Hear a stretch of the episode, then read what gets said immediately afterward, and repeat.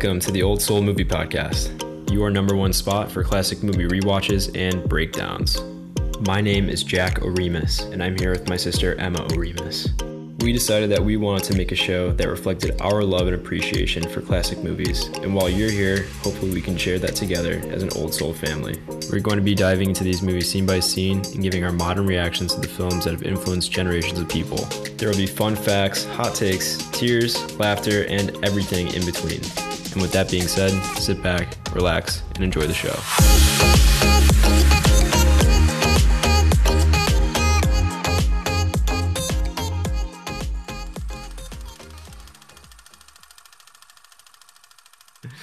All right, so today we are going to be talking about the classic, the unbelievable Casablanca.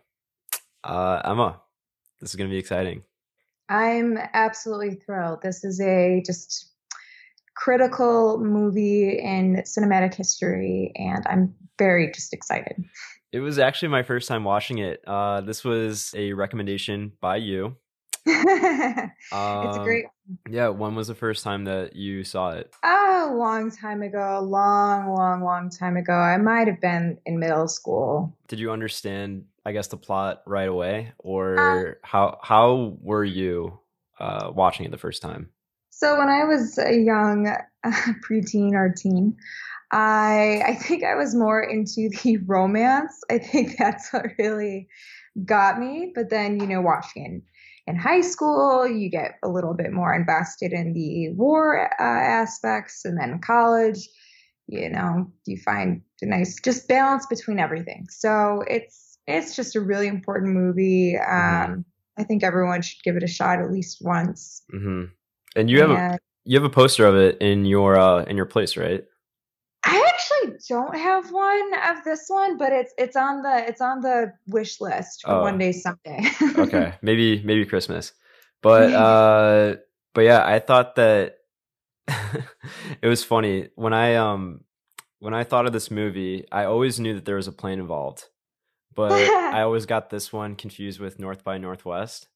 Oh no! so I I always knew that there was you know some sort of escape happening but I had no idea about the rest of the plot. So when I first watched it, I didn't read anything about the background. I just wanted to go in uh, pretty dry and just see how I felt about the movie off the cuff, sort of, just to see like what I guess a modern person really would think about it if if they're watching it today just without any sort of context and didn't know that it was a a famous historical movie but a few of the facts about the movie are that it is a 1942 romantic drama uh, produced by Hal B. Wallis and Warner Brothers. It is directed by Michael Curtiz and written by Julius J. Epstein, Philip G. Epstein, Howard Koch, and an uncredited uh, Casey Robinson.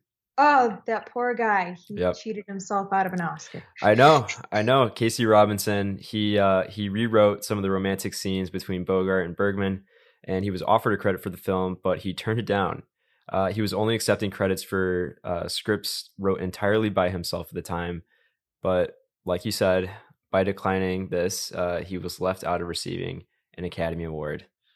Casey, Casey, Casey. Ah, that's, that's that's not good. Uh, so it is based on an unproduced stage play called Everybody Comes to Rick's. Uh, the rights were originally sold for twenty thousand dollars, which was crazy at the time but today that would be equivalent to more than three hundred and eighty thousand dollars. Pretty not, not not too shabby. Something that I thought was pretty interesting was that in the 1980s, uh, the script was sent to just random readers at a number of major studios under this original title, "Everybody Comes to Rick's." Uh, some of the readers recognized the script right away, but most did not. Uh, many complained that the script wasn't good enough to make a decent movie, and that had too much dialogue, was too dated, and quote didn't have enough sex. And I guess to be fair, even back in the day, a lot of the uh, main cast members weren't totally down with being in this film. Really? Um, actually, similar thoughts that it was just lame here and there, uh-huh. and some of the people I won't name names. I mean, name the names. Um, I heard Humphrey Bogart. Here I am spilling the tea. I heard that Humphrey Bogart wasn't super thrilled about it. Um, I think he told Orson Welles that he thought it was like a really lame picture. Mm-hmm. Um, Ingrid Bergman, I think, wasn't super down with it. Um, so it, you know, there's the mean two right there. So it's kind of it was like uh, I don't know, even back then, but I think it worked so nicely and I think a big reason why it did work so nicely is because of the timing. I think if you look at any film from this era, um, time, well, the golden era of Hollywood or the golden age of Hollywood um, in general, um, timing is everything. That could mm-hmm. absolutely make or break a movie. And in this case, it made this movie. Um, and, however, and careers. Yes. That being said, um, I think given that it was so specific to a time um, and was portraying a very specific message, it held up and aged very beautifully. So I'm mm-hmm.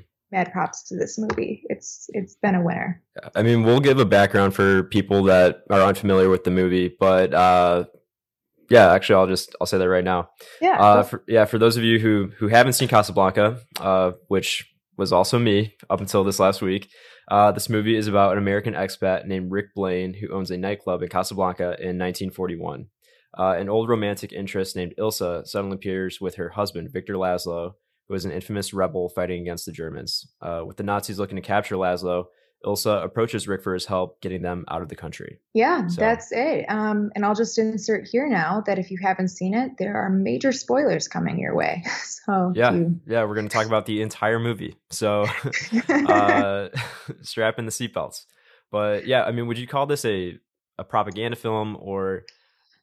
I mean, it involves the Nazis. It's yeah. in the middle of World War II. Uh, even when it was released, they strategically plotted it so that it was right before uh, the Americans sort of made their way uh, through Africa and the southern part of of Italy. Yeah, so I, one could definitely call this a propaganda film. I don't know why that term like doesn't sit with me the best with this movie. Mm-hmm. Because it's a propaganda film, and I think it does speak to just a bigger context of human nature. Right. So yeah, so it's difficult to label it that, but yeah. it, it's, I mean, the timing of it was very strategic. I mean, it didn't feel like a propaganda movie to me at all. I mean, it wasn't like rah rah America. I think part of it's just because Rick Blaine is sort of an outcast from America, so it's it's not like he is some super patriot. I think it really is just sort of balancing the, uh, I guess, the good of what Laszlo's trying to do with uh, you know the evil of Strasser and the the Nazi regime kind of coming into into Casablanca. And do you want to talk a little bit about the the background? Yeah, Casablanca. So, well, here we go. um, well, a kind of going off of what you said, neutrality is a huge, or lack of neutrality, or the ability to be neutral. Neutral is a huge theme in this movie. We'll definitely circle back to it a ton as we're talking, as well as alliances and friendships. So just kind of keep that in mind as we're going along. Um, so I'll give a little bit of context of what was Casablanca like in 1941, which mm-hmm. is when the film took place. Um, so here we go. Little brief history lesson. I'm not a historian by any means, but this is kind of a rough idea of what things were like. And we're not film critics either. Yeah. by nature. make that clarification. Yeah. so World War II began in 1939 and ended in 1945. So this is towards the beginning-ish. Mm-hmm. We're right we in the middle. The Allies, yeah. um, we have the Allies and the Axis powers. Allies consisted of the Soviet Union, United Kingdom, and Republic of China. Um, and then the U.S. is not part of the Allies yet when this film is taking place. Right. Eventually, U.S. does join the Allies, but as of right now, this is just before we enter, our U.S. enters. Axis powers consist of Nazi Germany, Empire of Japan, and Kingdom of Italy. So these are kind of the forces going on. Um, the film takes place in 1941, so America's still neutral.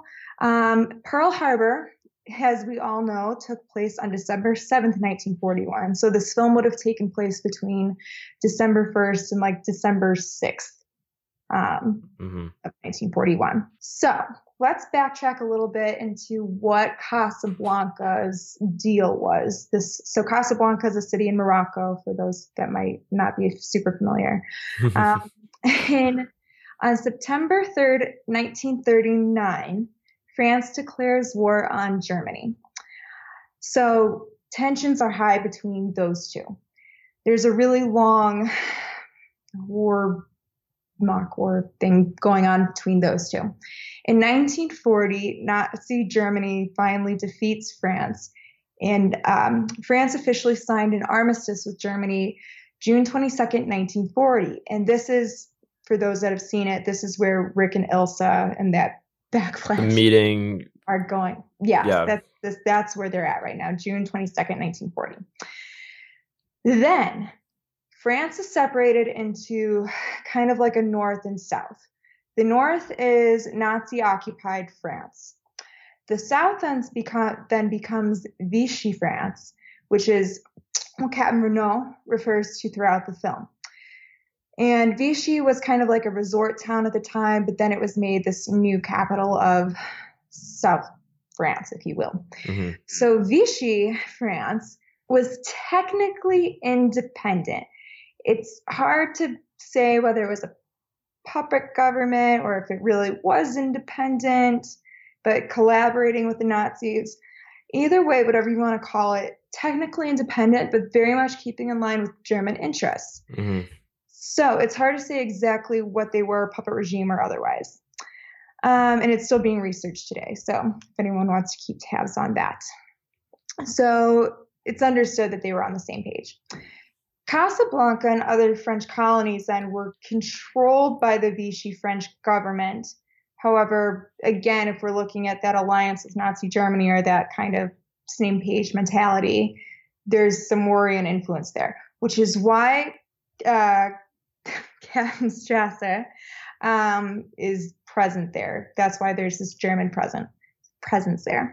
Um, Casablanca is the largest Atlantic at that time, or just in general. Casablanca was the largest Atlantic port in Africa, and um, there were visas. We'll get into this later. There were visas, but they were difficult to get and would expire after so many days. It's a little different than how the movie portrays them, but just bear that in mind. So, if we're looking at Casablanca, December 1941, there's Allied and Axis present, parties present, um, and there are a lot of refugees there, especially a lot of Jewish refugees trying to escape and that's Casablanca in that period, the real one.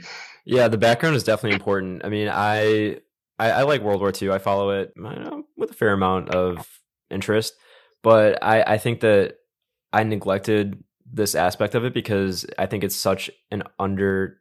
It, it's not talked about as much as some other parts of World War II, but it's still super important not only for the movie, but I guess in the context of so many people's lives. It's you know it's how they escaped the the chaos that was happening in in all of Europe. But uh, but yeah, I, I love this movie. I mean, I, I will I will admit it. I watched it twice. The first time I went through it, I thought that it was really kind of hard to follow. Maybe that's just because I'm used to to movies today, but I was just like I'm not really sure what's going on. Kind of like what you said. I I obviously I followed the uh, the love story, mm-hmm. but I I kind of thought it was difficult to to follow everything else that was going on, partially because everyone had these accents. You know, there were the the very French accents, the German accents. I I honestly didn't even know if they were speaking English some of the time. Watching 34 nationalities worked on this film. Mm-hmm. I so it claims. Mm-hmm.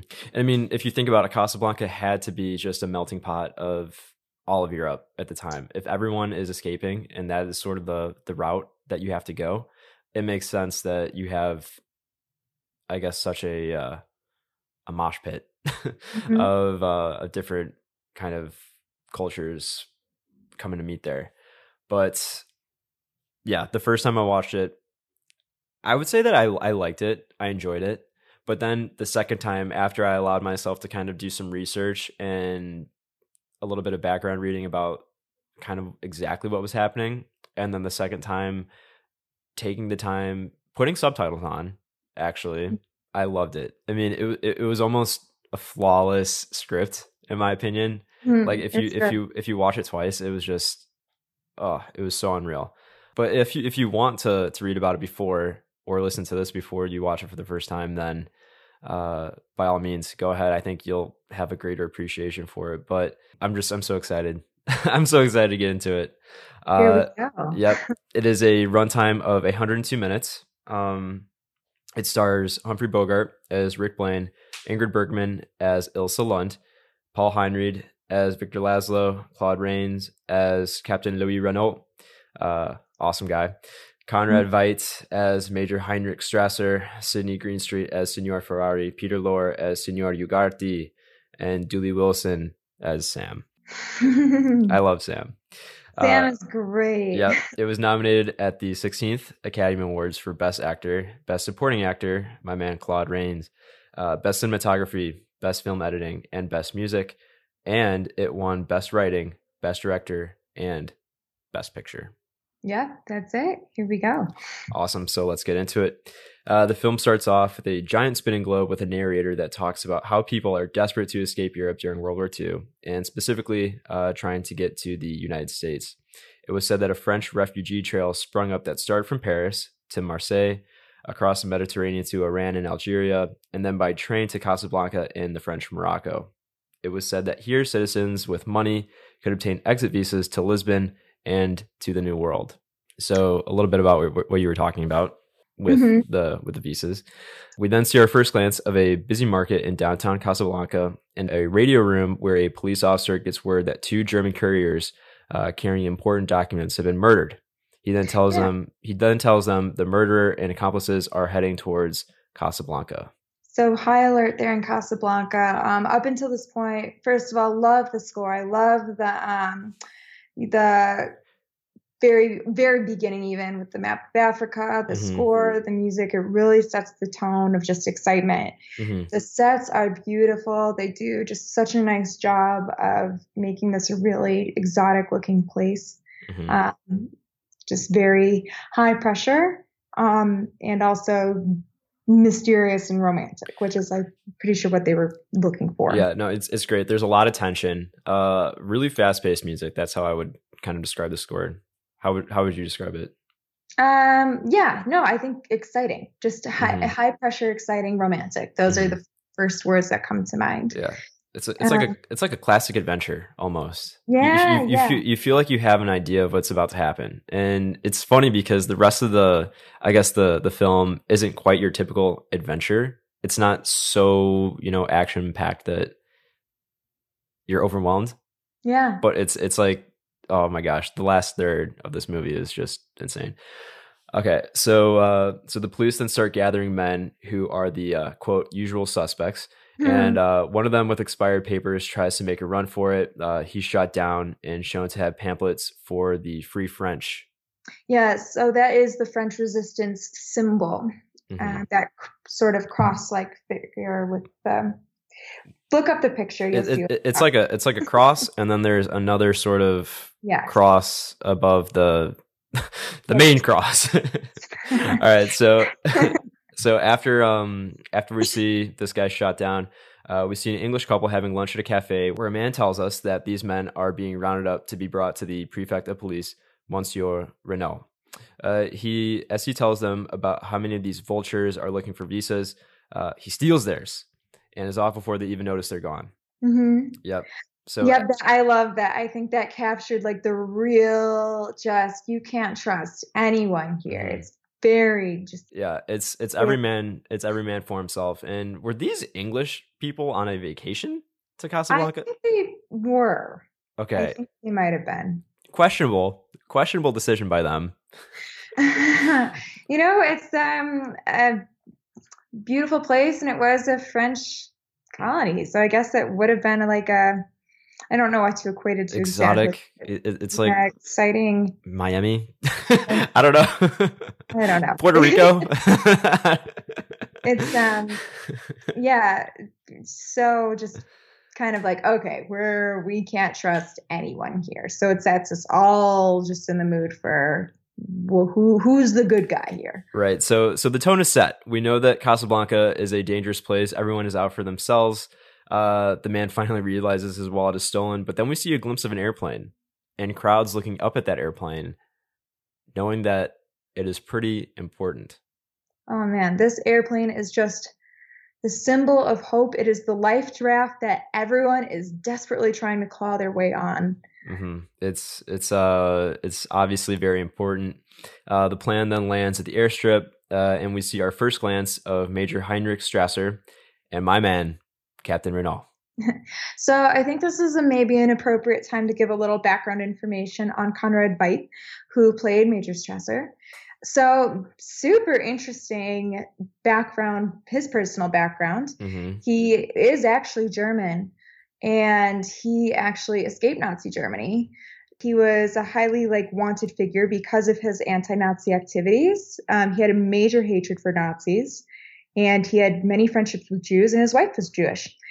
And he escaped the country, and then he actually did have a theater background in Germany, so he was a pretty big star there, I believe. Mm-hmm. And when he got to America, he did take on a lot of Nazi roles.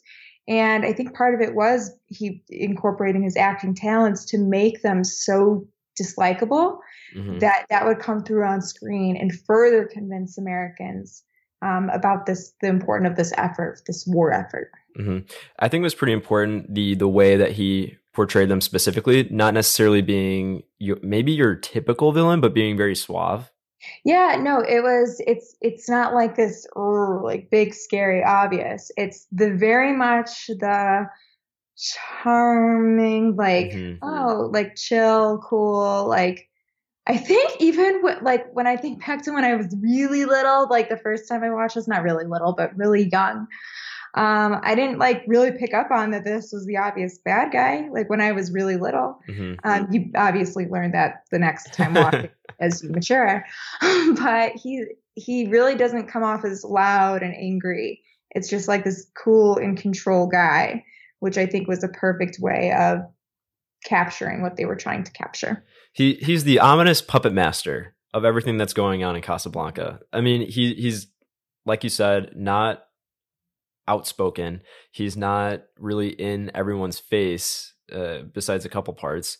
Um, he he's just very sort of laid back. He's got this weird undertone that you know is just sinister, and I think that's really what makes him an effective villain, especially after re- rewatching it a couple times. But yeah. so big applause to Conrad Veidt. You did an amazing job. I think this was um, a great just characterization of a Nazi villain. Mm-hmm. Fun fact: He also played maybe the first Joker in The Man Who Laughs. Oh, yeah. So uh, okay. that's originally what I guess the the Joker from DC was based off of his character uh, from this one movie. He's yeah. If you look into his, I guess his, his real a little bit more, that's uh, just another fun fact that you'll find about him. But so uh, after Captain Renault introduces himself, we are introduced to an Italian officer who is brush aside and gets into a minor Italian scuffle with what looks like to be one of Renault's men. Uh, Strasser asks Renault about the murders of the couriers, and Renault assures him that he knows who the suspect is and that he will be at Rick's later that night. We do not yet know who Rick is, but this is where the old stage play presumably gets its name. Everybody comes to Rick's.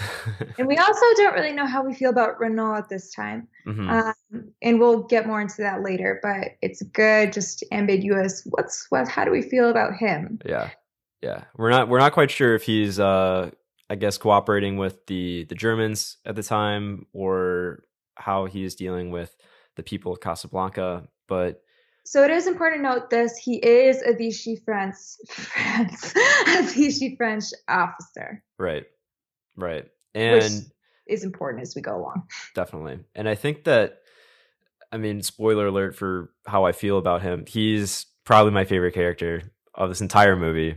I'm so bummed that he didn't win uh, Best Supporting Actor, but it is what it is. Uh, yeah, but uh, after that, uh, we then get our first glimpse of Rick's Cafe Americain. And this American. looks like an American oasis. Yes. like when you're abroad and you're just desperately looking for something American, this yes. is that place. It is a swanky nightclub that houses live music, gambling, drinking, and overall good vibes. It seems like one of the few places in Casablanca uh, where troubles are sort of left at the door. But having said that, it also seems like a place where a lot of deals get done in order to get out of Casablanca. Chill place. We have Sam playing in the background, mm-hmm. who is just a gem of a character. Dooley Wilson, amazing job playing Sam. Yeah. Um, and a fun fact there, and let's insert it. Uh, Dooley Wilson was a professional drummer and singer. He faked playing the piano. For those of you that. yeah, it's great stuff. So yeah, so we get to we get to see Sam, and then we also see all the conversations that are going on about people trying to sell valuables, uh, refugees worried about not escaping, and conspirators talking to each other about what it will take uh, to get them out of there.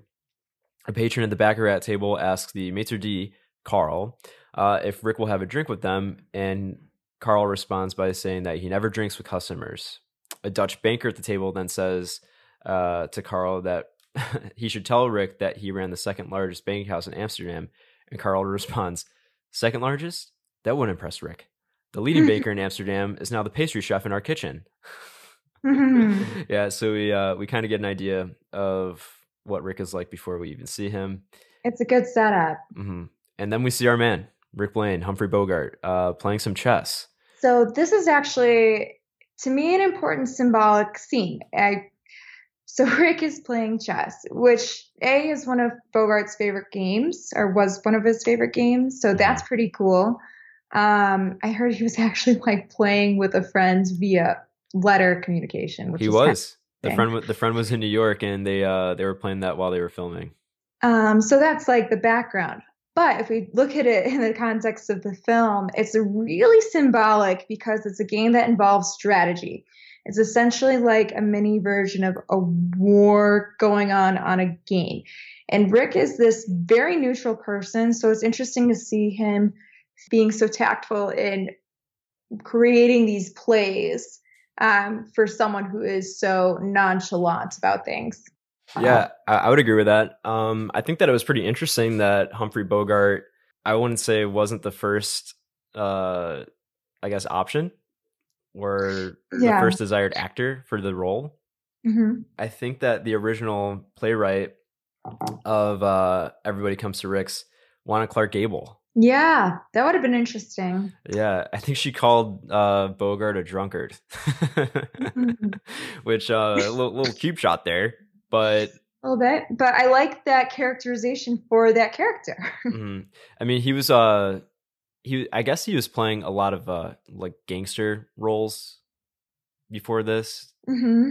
Uh, Maltese Falcon. And the director Michael Curtiz specifically didn't want him to wear hats while filming because apparently it made him look like too much of a gangster. I thought that was kind of funny. yeah, but uh, but yeah. So we see Rick. Uh, he's playing some chess uh, in his private gambling room, and a German banker uh, comes in and tries to, you know, gamble. Uh, but Rick personally denies him. He's then approached by a man of the name of Ugarte, uh, who starts talking about the German couriers, and he's clearly not well respected by Rick. Ugarte turns out to be very important in this whole scheme. Uh, he talks about his business, which is in obtaining visas uh, in multiple ways, and he goes on about how he helps refugees escape. Rick says, for a price, Ugarte. And Ugarte responds by saying uh, he charges less than half of what Renault charges.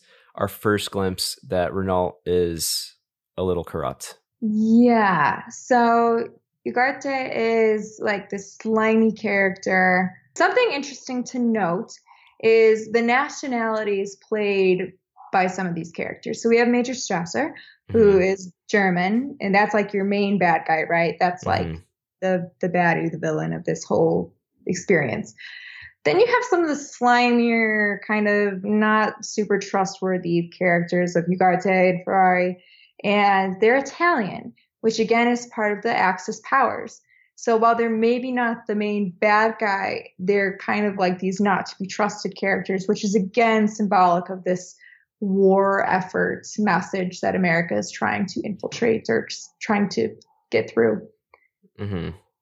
Yeah, so very purposeful, uh, I guess, Italian characterization of a few of these guys. Uh, Ugarte says that this is the last time that he will do this, and then proceeds to show Rick the letters of transit signed by General de Gaulle, and these will allow him or anyone else to leave Casablanca. Yeah, so these letters the of transit, letters of transit. The letters of transit. Do you want to um let people know about these letters of transit? They're not real. Uh, the letters of transit were never a real thing in real life. So these these letters turn out to be a major uh, plot point. Everyone is fighting over them because everyone wants to leave Casablanca, but major plot device. I mean, it's driving the film. Right, and they're not real. There were exit visas. Yes, there were visas, but not like this. It's and again, they're described as they cannot be questions. Like it's just yes. good. Um, yes. That didn't. That wasn't a thing. Basically, if your name is written on them, you have the right to fly out of Casablanca uh, to Lisbon. Correct. Mm-hmm. And then from Lisbon, you presumably would go uh, to the United States.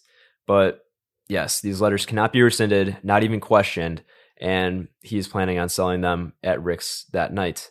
Uh, Ugarte then asks Rick to look after them for an hour, and then he gets up to leave. Uh, Rick then tells Ugarte that he heard the two German couriers were carrying letters of transit, to which Ugarte just says, "Poor devils." You know, it's like, eh, I guess, you know, like you got to do what you got to do. Yeah. Oh yeah. So we obviously know that Ugarte did the dirty there. Rick then goes over to the main room uh, right next to Sam, who is also playing music where everybody is faced towards him. And then he slips the letters under a stack of Sam's sheet music. Yeah, so like let's just break this scene down. So the letters get put in the piano. The piano here is a very important symbol um, it's just going to intersect a lot of past, present, and future. Mm-hmm. They're also playing uh, the lovely and lively song uh, "Knock on Wood." I love this sequence. I don't know why. That's a great song. It's a great song. And "Knock on Wood" at the same time, so it's kind of fun. It adds this little like fun element within the doom and gloom, and it's also the first motif that we have of luck that will be going throughout the film.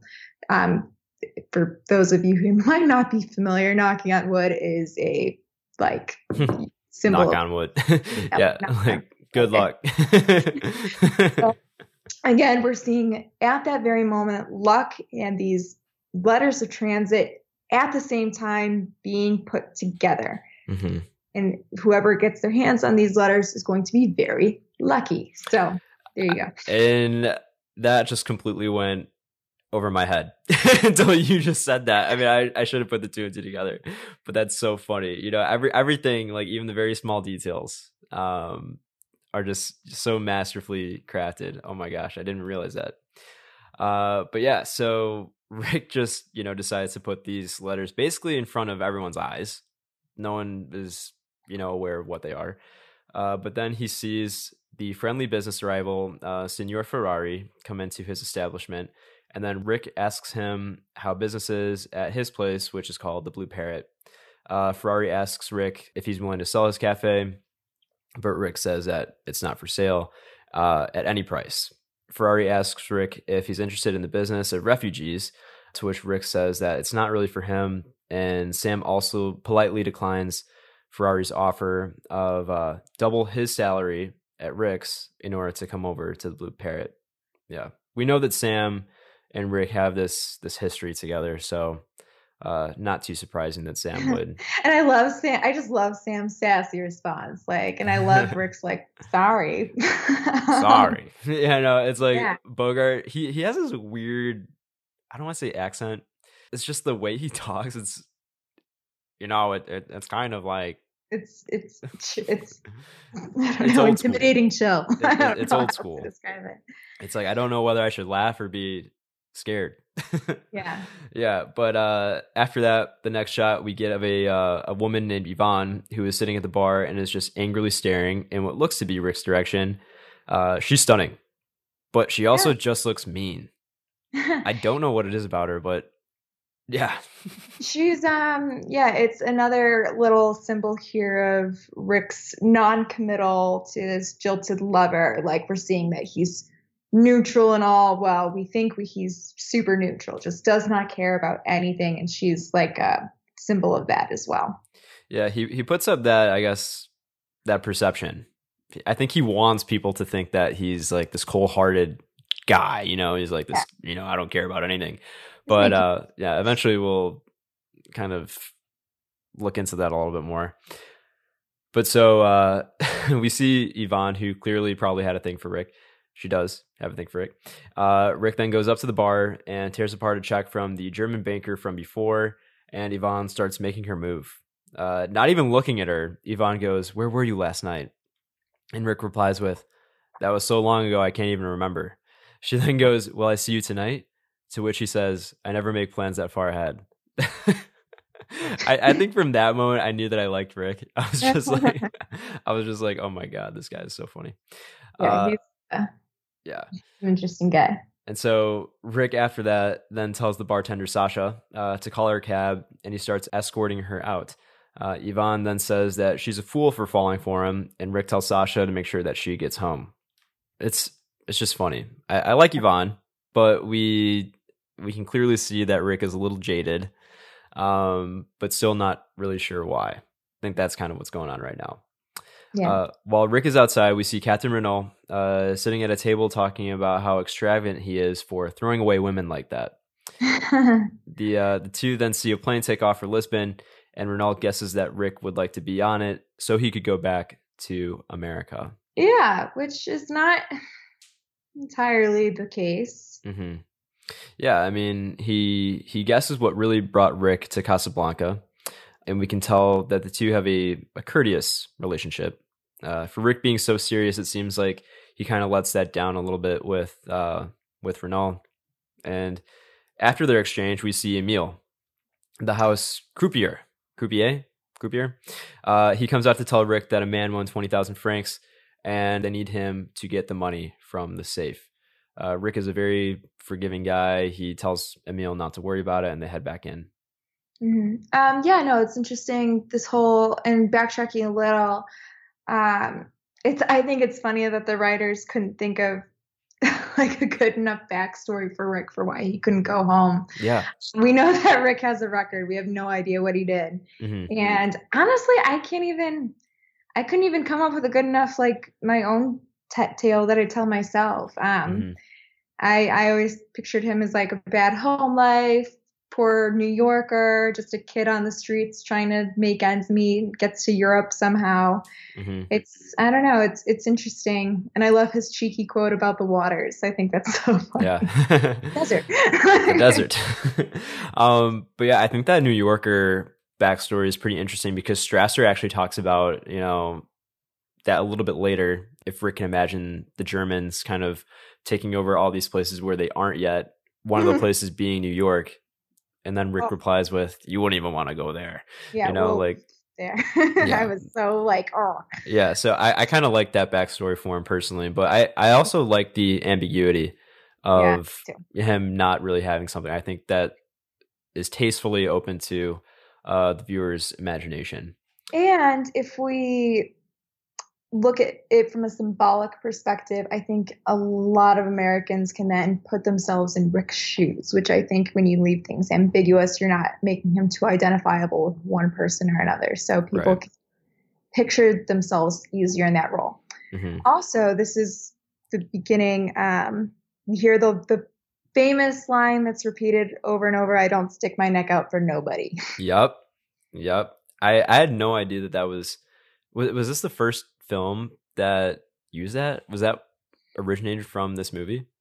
Uh, I mean, it definitely wasn't. Yeah, but I think it was just like a phrase that was used, yeah. but it's definitely an important phrase in this movie. That's for sure. Yeah, yeah. So, uh, so all those guys are starting to go back inside of Rick's, and Renault follows and tells Rick that there will be excitement there tonight, and that he's going to make an arrest in the cafe.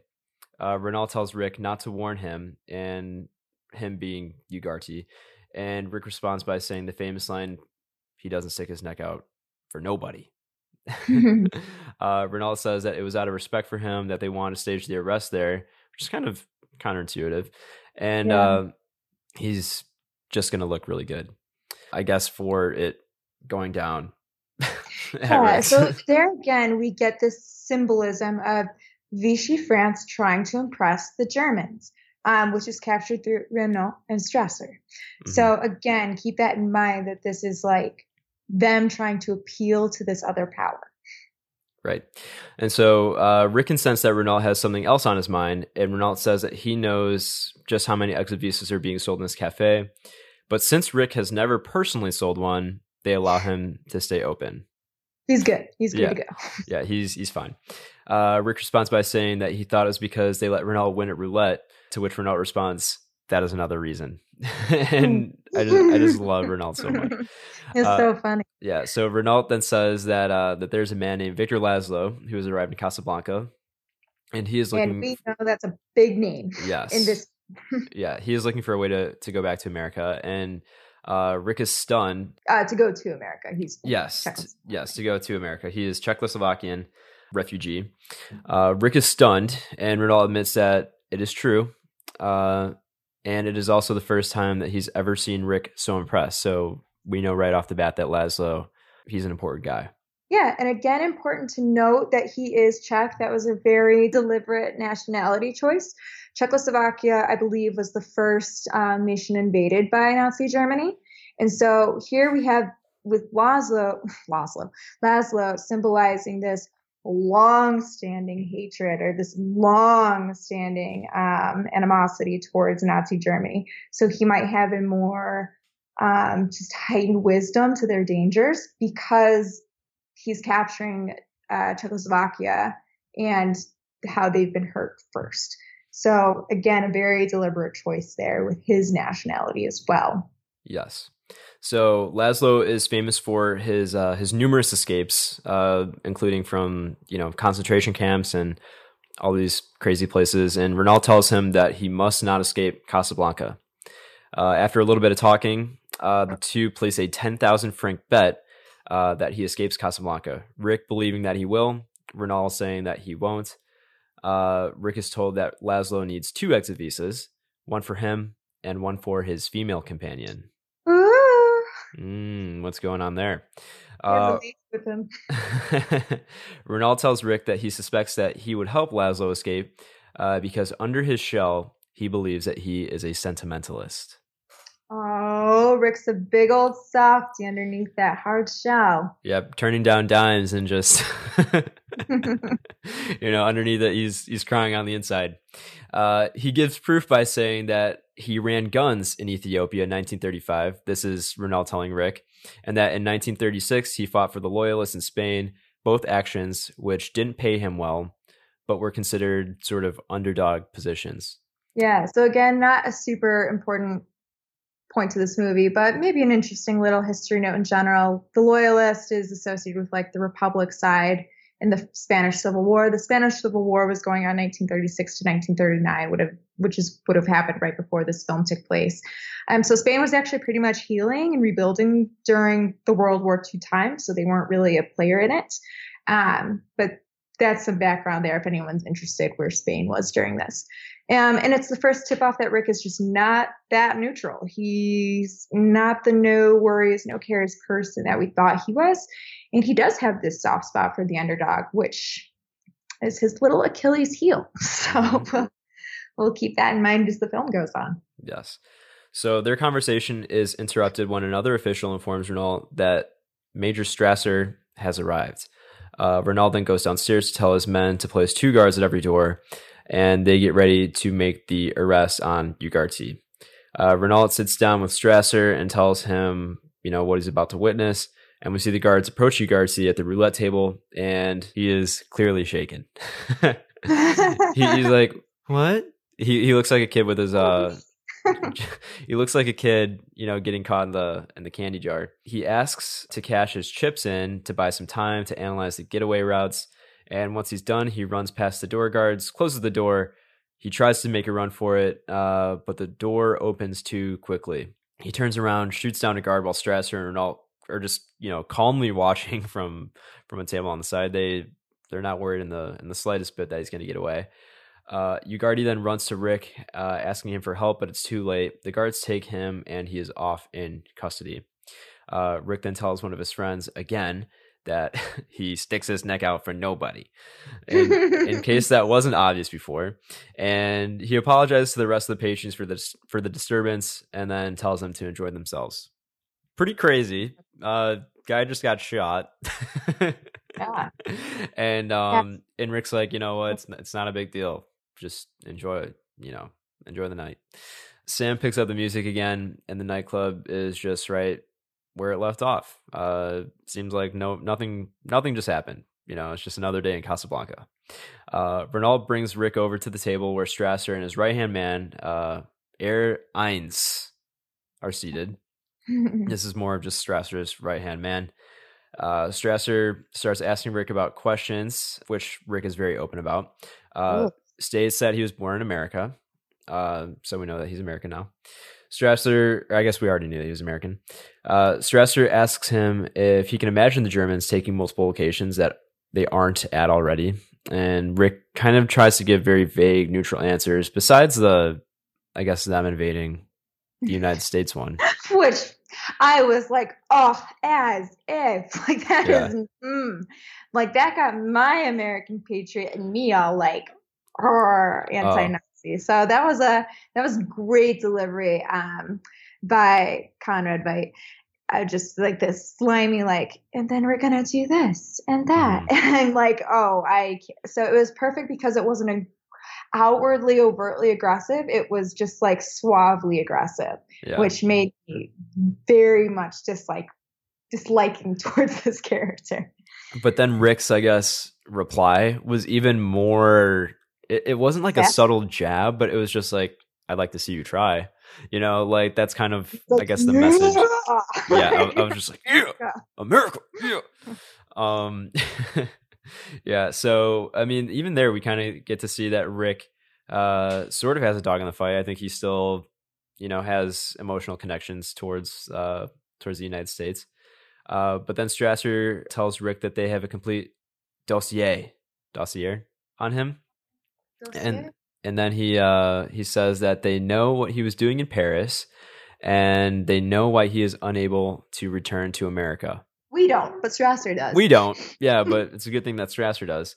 but apparently it's not that big a deal to Strasser. Yeah, yeah. So uh, again, we're just kind of left open.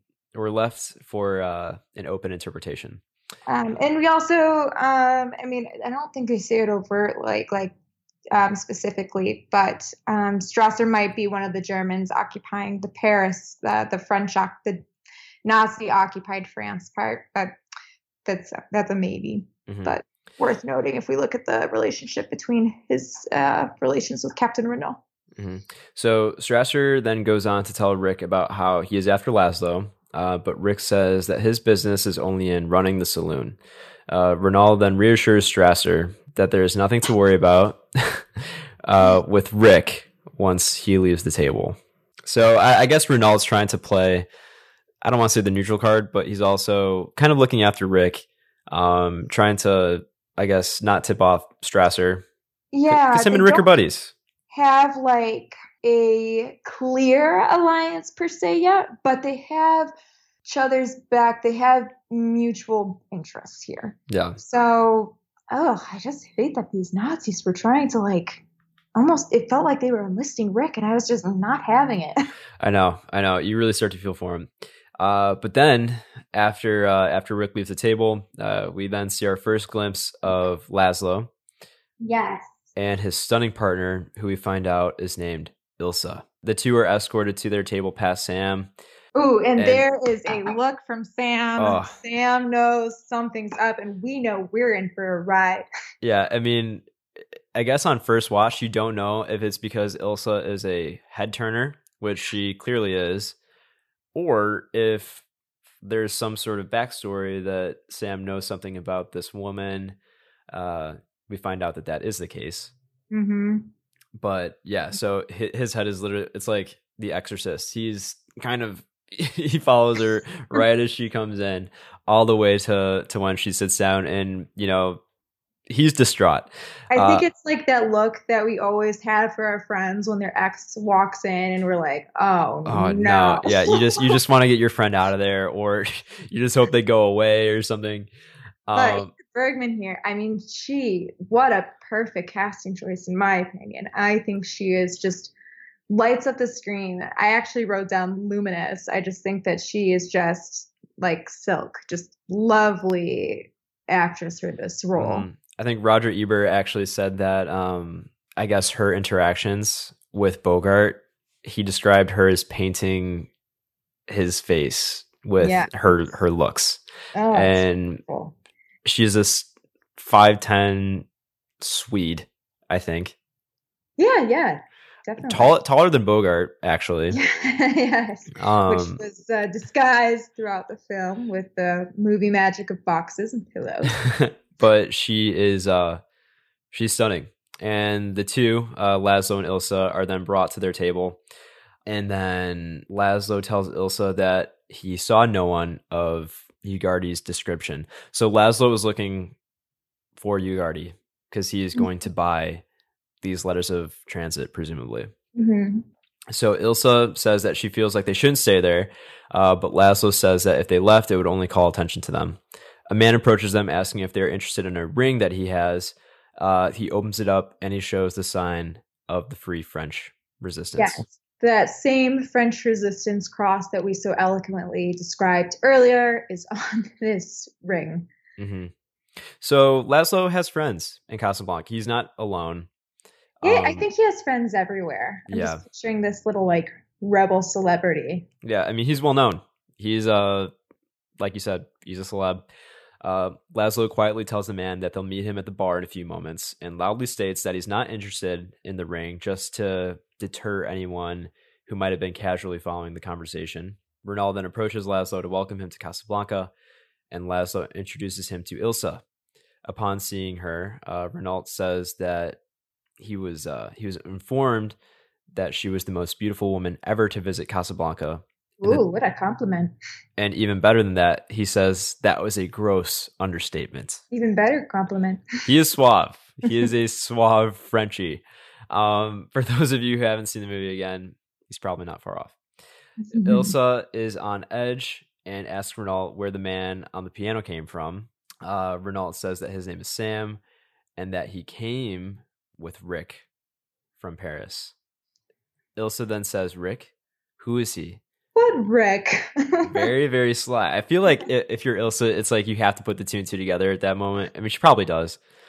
I'm hope I'm I'm just seeing her. I'm picturing her looking at the Rick's Cafe American sign, like on the yeah. front of the building, seeing Sam rapidly putting it all together, and just like the ghost of her past, just like dancing before her eyes right now.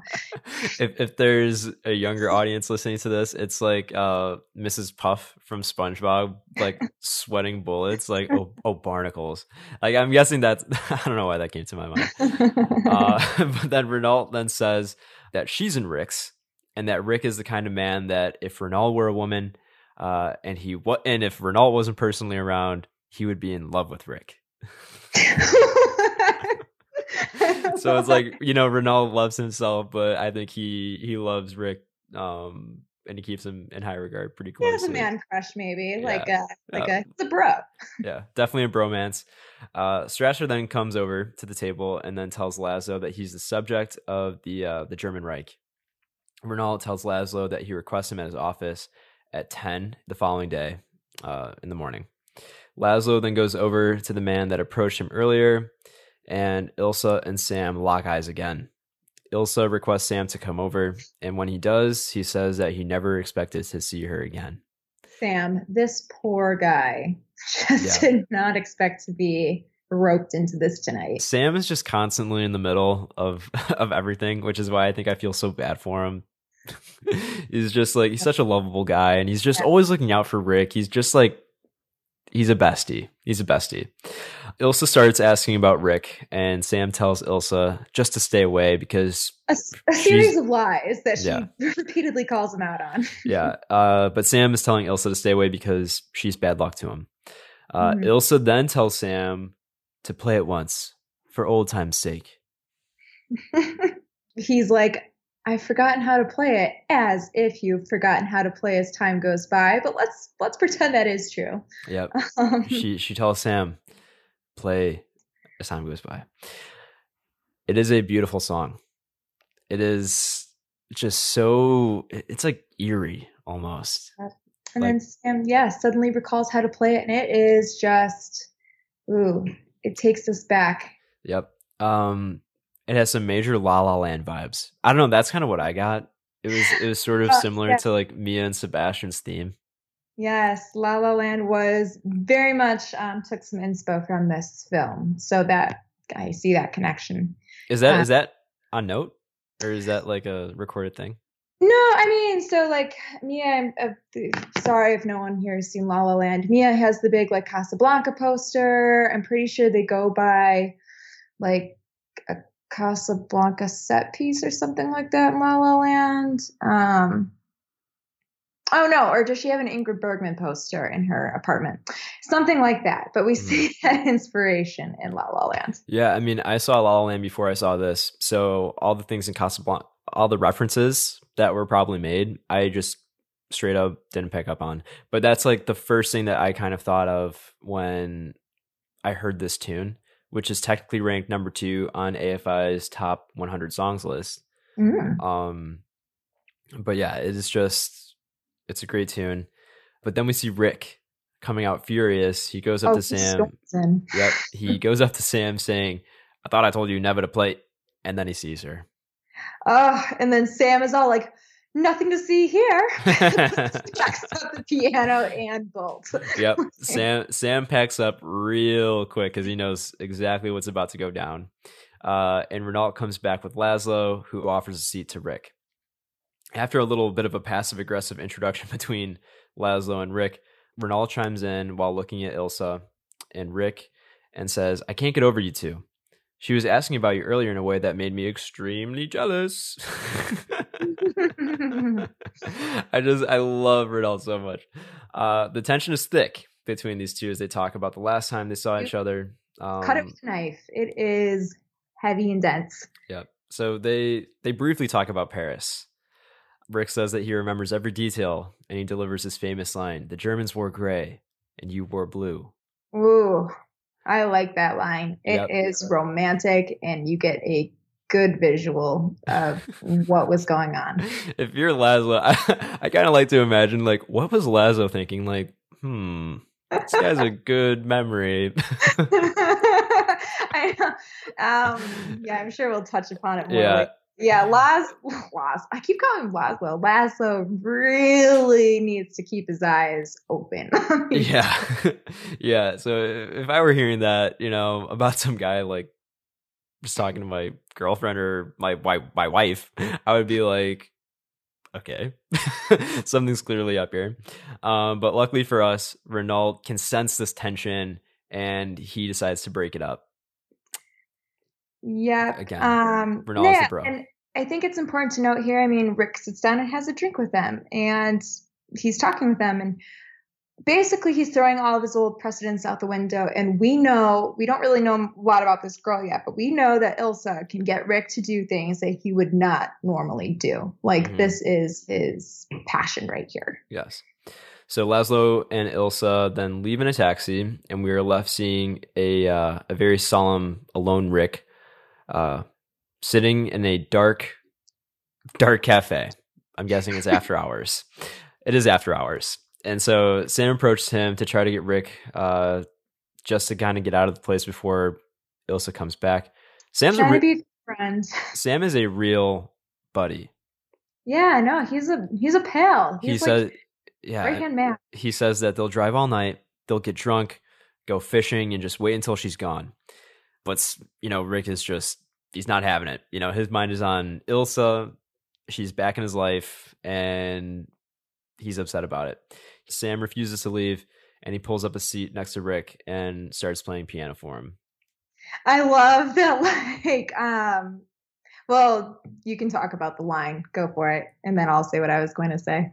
Uh so after after playing his own little song first, Rick requests as time goes by, saying that he played it for her, he could play it again for him, and that if she could stand it, he could.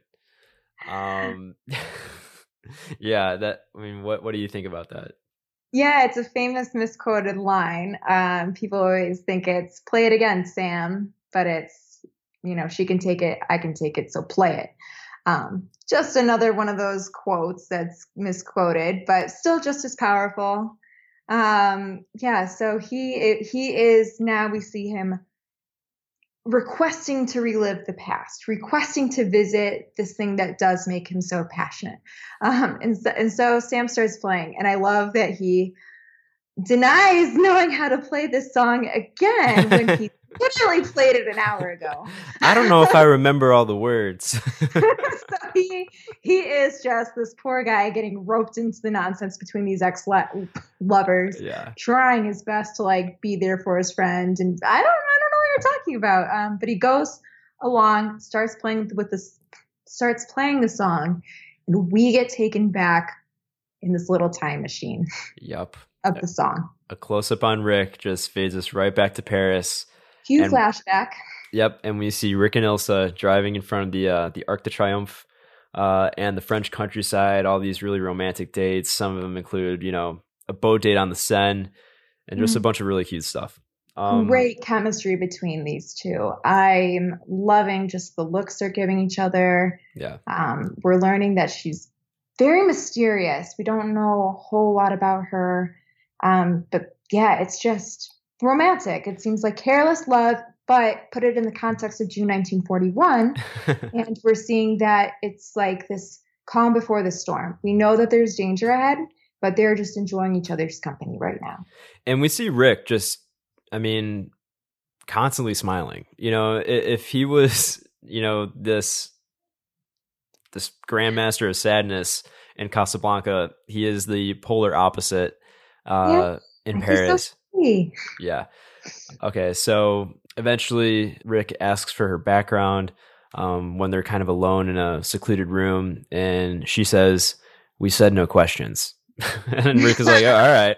Uh, he pours her a glass of champagne, and we get the first delivery of the famous line, "Here's looking at you, kid." Um, and then remind me, I forget when this part happened, but he asked about like if she had a romantic in- interest in her life, and she said that he died and that's an easy one. Mm-hmm. So we do know that. Yeah, that's a little bit later in the same oh, flashback. No. Um, yes. But yeah, that that here's looking at you, kid. The line, the famous line. It's it's not just delivered like once. It. it's yeah. delivered like how many? Four or five times. Um, minimum of three for sure. Yeah. I lost count to be yeah. totally honest. I mean, I, I have them all here, so I mean, we'll we'll know by the end. But unpopular opinion, I think it's a little overused. Oh, I think it's definitely overused. I'm pretty sure it was improvised. I'm pretty sure it was not part of the script, and I think he just said it, and yeah. they liked it so much that it started beating a dead horse there. Or, yes, yes. Or, or what's what's the appropriate phrase now for that? there's there's a more. I'm sorry to our viewers. more piece. Yeah, I mean he he's uh I don't. I don't even think I could come feeding, up with something. Feeding, he's feeding a fed horse right now. He's feeding a fed horse. Oh my god! I think. anyway, that's yes. So going back. Yeah, Rick feeds a fed horse with how many times he says this line over the course of the movie. Um, but yeah, it was improvised, and he actually came up with that on set while uh, Ingrid Bergman kind of watched the rest of the cast play poker. Apparently, she was trying to learn English, and that just came out. Yeah. Don't know how, but um it did. And apparently it was just so I, I guess the public liked it so much that during the premiere of this movie or you know, there's some sort of event and um there was a crowd there and Humphrey Bogart is coming out of his his ride and there's all these people just screaming at him, You're just looking at you, kid. Like I don't know what like a catch. It's like something you say very innocently once, and it becomes your catchphrase, and you're yeah, just tainted like, with forever. It's like God, I wish I I could go back and change that. Um, I mean, he probably didn't care, but I I think you could probably come up with something better than that.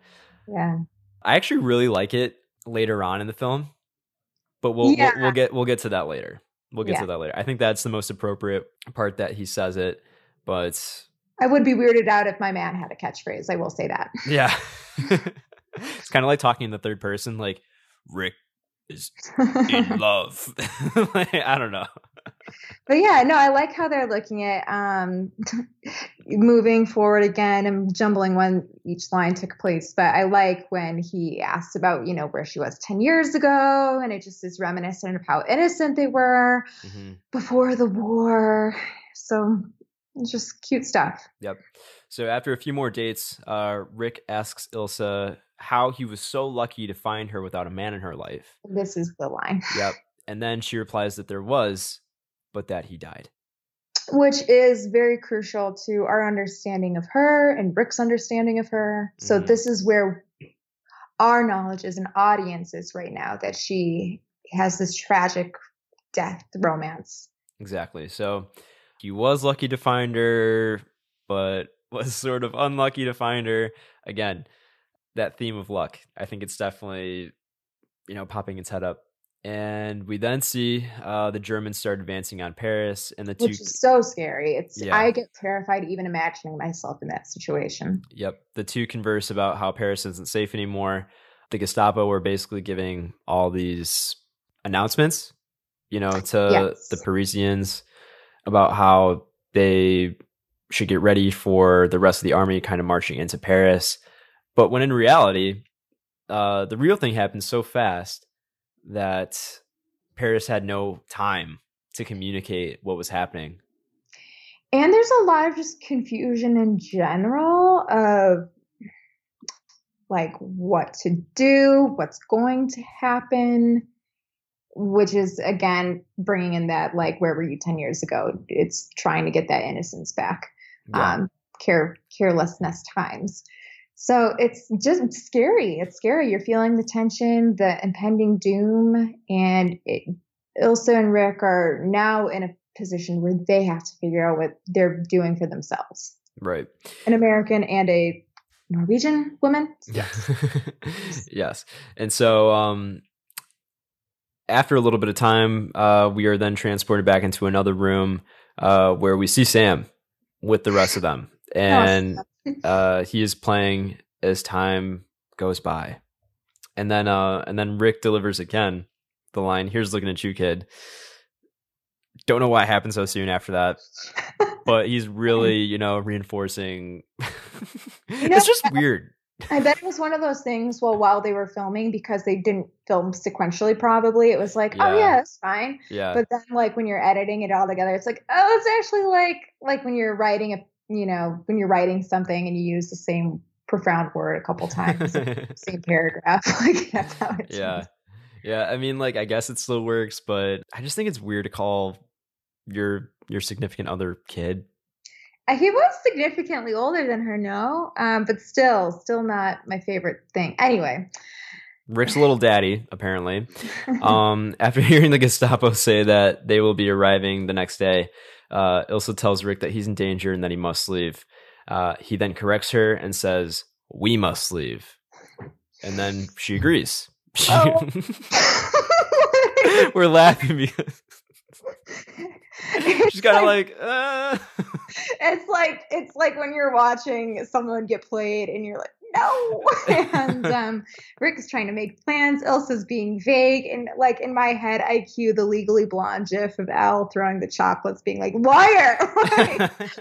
Ilsa is not going to meet you. Um, it, it just broke my absolute heart to see him smile and go, okay, and like go yep. along with this thing that she's saying. I'm just like, oh no, like yep. my heart, I just want to just give you a hug. he he tells her that the the the train the next day leaves at five, and that he'll pick her up at four thirty.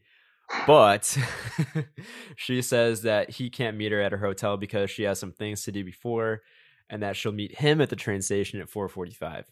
So, mm. big red flag.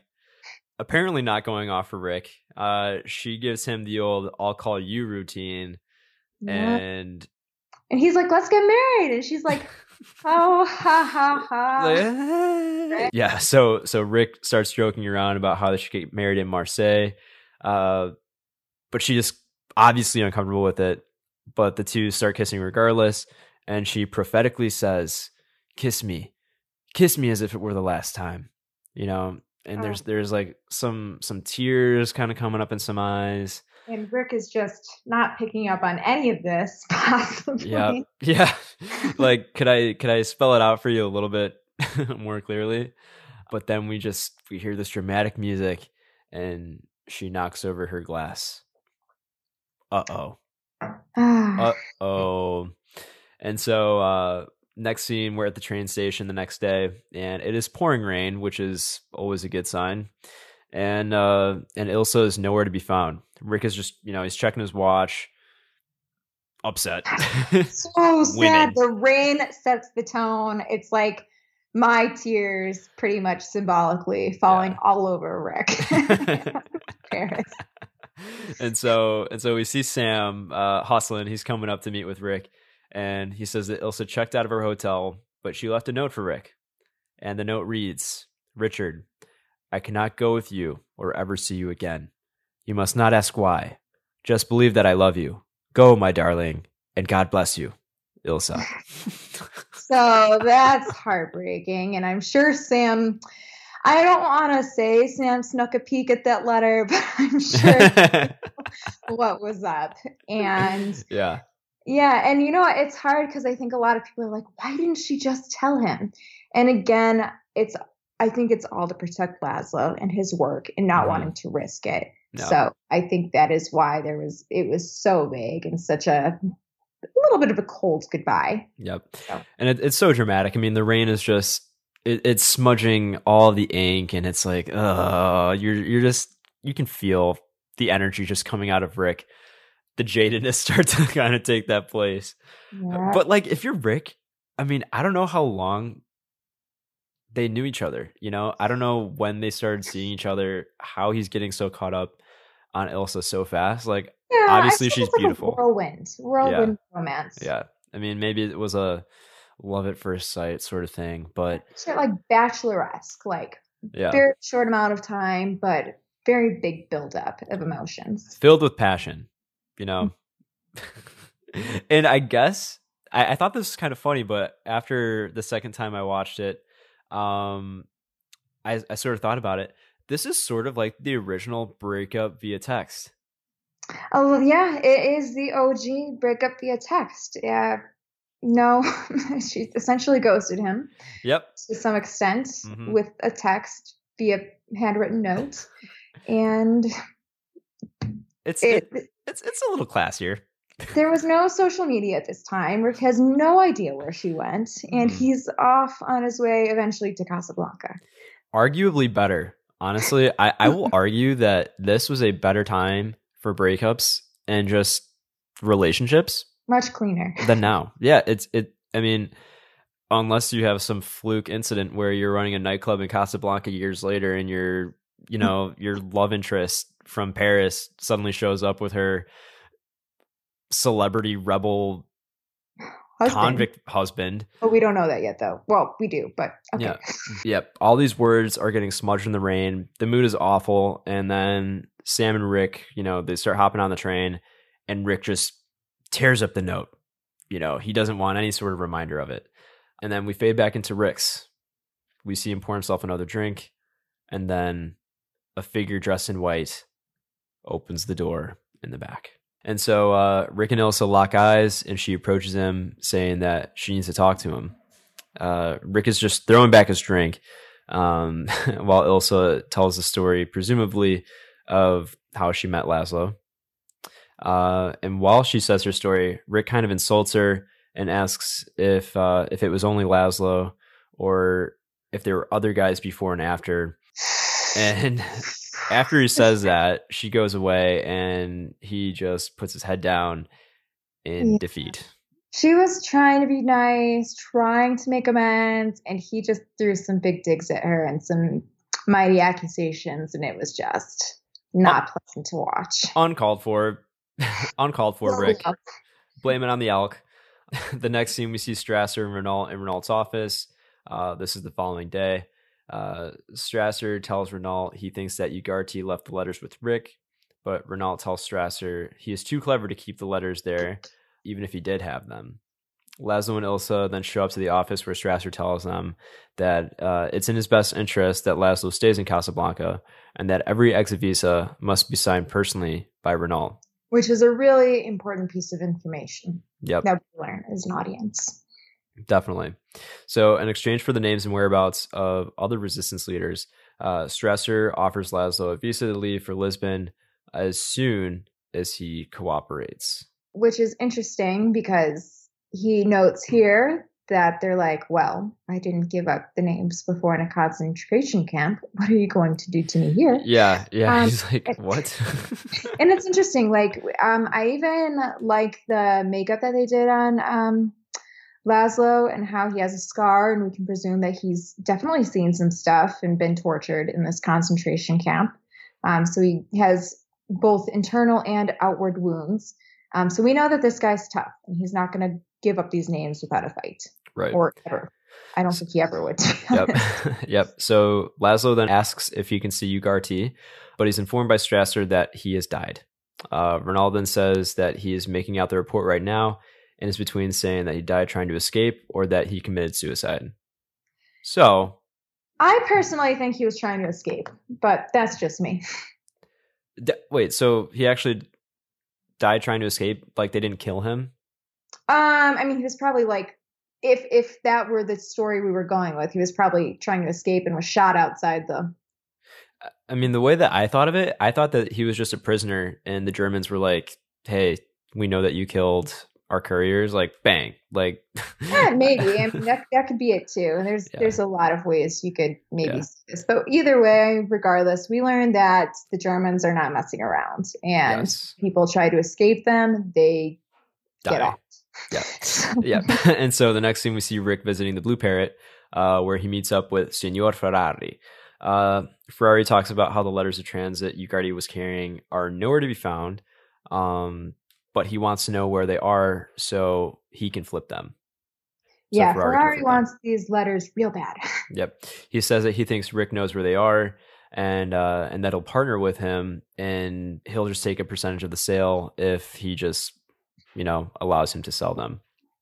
Uh, Laszlo can then be seen approaching the Blue Parrot, and while Rick leaves, he tells Laszlo uh, which guy's Ferrari's huge, kind of fat dude.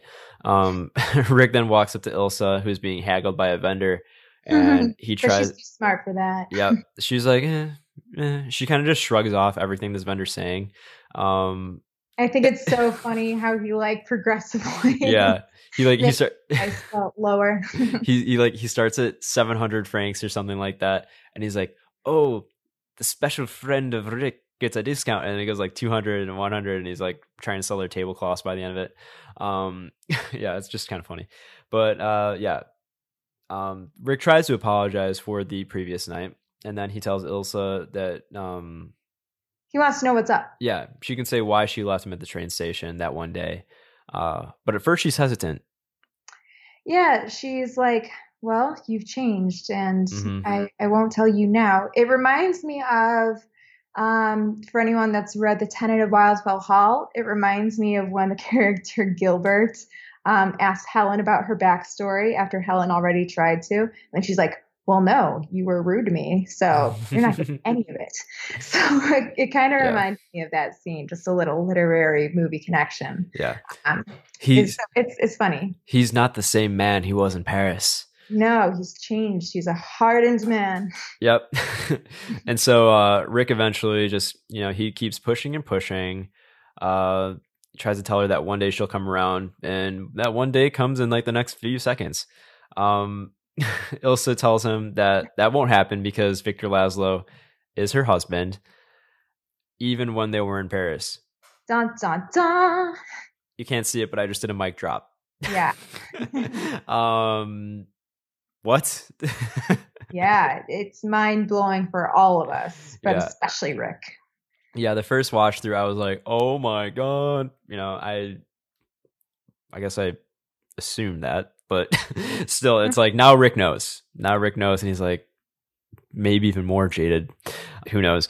But the next scene we see Ilsa with Laszlo and Ferrari, and Ferrari tells them that he can't get Laszlo out, but he could probably get Ilsa out alone. Um, Mhm.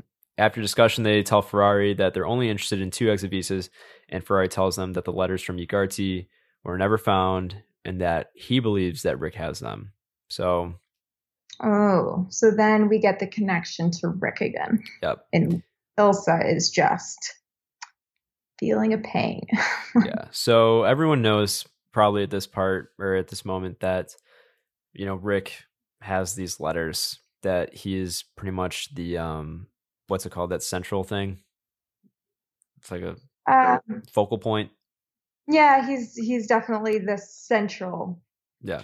character that all these people are circling back yes. to so he is obviously a main player in all this um and the tension is growing. The tension is definitely growing. Uh, the next scene, we are back at Rick's, and we see the pickpocket from earlier in the movie, uh, warning again about these vultures, and then he steals another man's papers. Uh, while he tries to hurry off, he bumps into Carl, who immediately he's like checking himself, uh, but then he realizes that he's all good. Just kind of another little funny moment. Mm. But then we see Renault and Rick have a uh, a little conversation, and we see Yvonne come back and uh, give the table a little side eye. She's back with a German. Yvonne is back with a German. Yes. Yep. So she's throwing it right in right in Rick's face. Uh, Renalton says that he has to go flatter Strasser a little bit, and we see Yvonne with her uh, her new German date go to the bar, and after a brief exchange with a French official, uh, the German just slaps the Frenchman. I just think it's so funny. It's kind of like you don't know if it's just kind of. I, am I'm doing a, a, motion kind of from top to bottom, like twelve to six. Yeah. It's not like across the. It's it's just such a funny slap. Um, but he, he slaps him regardless, and then um, um, Rick has to come in and break it up. Uh, Strasser and Renault talk a little bit about how it might be too dangerous for Laszlo to stay in Casablanca because he might recruit heavily uh, for the French resistance there. Mm-hmm. Yep. So. So they're strategizing. They are um, strategizing. Um, and then I think this is interesting because Strasser then asks Renault what team he's on because, you know, we're asking if he's sure. Mm-hmm. And Renault responds that he's with the Vichy, which again is symbolic of he's quote unquote neutral, but not really. Mm-hmm. Or he wants to believe in the Vichy neutrality, mm-hmm. if, but subject to corruption, which he's, is getting through Renault. He's playing the Game of Thrones right now, is what he's doing. Yeah. He he knows who's in power. Um, but I still think in his heart of hearts he's a free French resistance man through and through. Um, he gets anyway. We'll we'll we'll get there. yeah. And so um, we then. It's yep. important to note that. Yep. We then see our first glance of Anina Brandel, uh, this dark-haired, mysterious young woman uh, who comes up to Rick, Rick asking about uh, Captain Renault and how her husband is at the roulette table trying to win enough money uh, to buy their own exit visas. So Actually, this, I'm confused. You know, what role does she really play? Um, okay, so she's going to be another she's essentially going to be another um kind of uh, barometer, kind of like metric test of like where um Rick where Rick's neutrality is. Okay. So I think it's, I don't know why this drove me crazy that she had an American accent um, playing a Bulgarian woman. um, so, uh, so interestingly enough, I think her, Humphrey Bogart, and Dooley Wilson are the only American born people in the film, which is kind of interesting. So, um, and it's also interesting, she's Bulgarian and she describes it as hell and um, actually, what's interesting in real life, I, to my knowledge, it wasn't. That's not entirely true. Um, Bulgaria was allied with Nazi Germany, but by coercion And so Bulgaria did keep independence and it really did try to protect its citizens and help its uh, Bulgarian Jewish population, um, especially escape Bulgaria. So it's maybe not like the worst place ever, but that's just a little historical tidbit there. Um, but that's basically where she's coming from. She's coming from an independent country that's um, technically allied with Nazi Germany. Yeah, I mean, they don't portray her as a bad person. So, no, um, trying to escape. Yeah, so I think that's important to note. Uh, she's and, a young lover. She's in love. She has a man, which yep. is also really playing Rick. yep, and he's pretty facey. Side note. Um, yeah, so Anina asks uh, Rick just just about Renault. Um, she says that he promised to give them exit visas, and then she, she strikes a chord in Rick by asking him, "If someone loved you very much, so that your happiness was the only thing that she wanted in the world, but she did a bad thing to make certain of it. Could you forgive her? Which, you know, I, I, think that's sort of the, the straw that. It's like someone tipped this girl off. Yeah. yeah. Honestly, Rick just, yeah, I don't think he's a mess internally, but he's just like, like, you know, everything is, is getting personal for him now. Um, but after saying that, Rick comes back uh, and says that she should go back to Bulgaria, um, but that their problems may work out eventually. And then he excuses himself. Uh, Laszlo and Ilsa then come in uh, again, and they request a table as far away from Strasser as possible. And as they go away, Rick tells them that he'll tell Sam to play as time goes by, since uh, since that is a favorite of hers. So so petty, so petty. this girl and poor Sam. Yeah, I mean, like I love Rick, but I feel like he's just being so childish about. It. I don't know. It's like, come on, man, just just get over it. Just get over it. Like you don't need to torture yourself too with the song, but uh, but he does it. He does it anyway. Um, Rick then goes back into the room where the roulette is, uh, and he approaches Jan, uh, Anina's husband, the face god. Uh, He's pretty cute. yep, and he uh, he was previously losing at the table, but Rick asks him uh, if he has tried 22 tonight, and Jan says he hasn't. Rick repeats, "I said 22," while exchanging looks with Emil. Jan then immediately puts a fair amount of chips on 22, and he wins the next hand. Renault notices very briefly, and then Rick tells Jan to leave it on 22 again. And after landing on 22 again and winning even more chips, he tells him to cash it and never come back. yeah. Uh, so Rick helps his Bulgarian couple, and the softness in Rick is starting to seep through his cracks. They're showing. Mm-hmm. Yep, we are definitely seeing uh, the true side of Rick. And an Englishman approaches Carl, the maitre d', and asks, "Are you sure this place is honest?" and then Carl replies, "Honest, as honest as the day is long." Um, just a fun, funny exchange. Yeah, funny exchange. Anina then goes up to thank Rick, and Jan and Anina then go up to Renault uh, like fools, and um, they tried to pay him there, like uh, on the spot. And, and Renault's like, "What are you doing?" Like, now. yeah, like come on, let's act like we've been here before. But he, he tells him to come to his office the next morning, and you know, luckily nothing comes about that. Uh, just another funny Renault exchange. Mm-hmm. Laszlo then approaches Rick to inquire about confidential matters, and Laszlo tells Rick how important it is for him to leave Casablanca.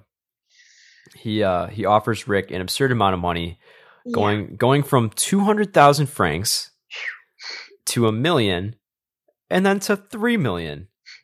He wants those exit visas real bad. Yeah, uh, I I think anyone would and it'd be even crazier to to turn that amount of money down.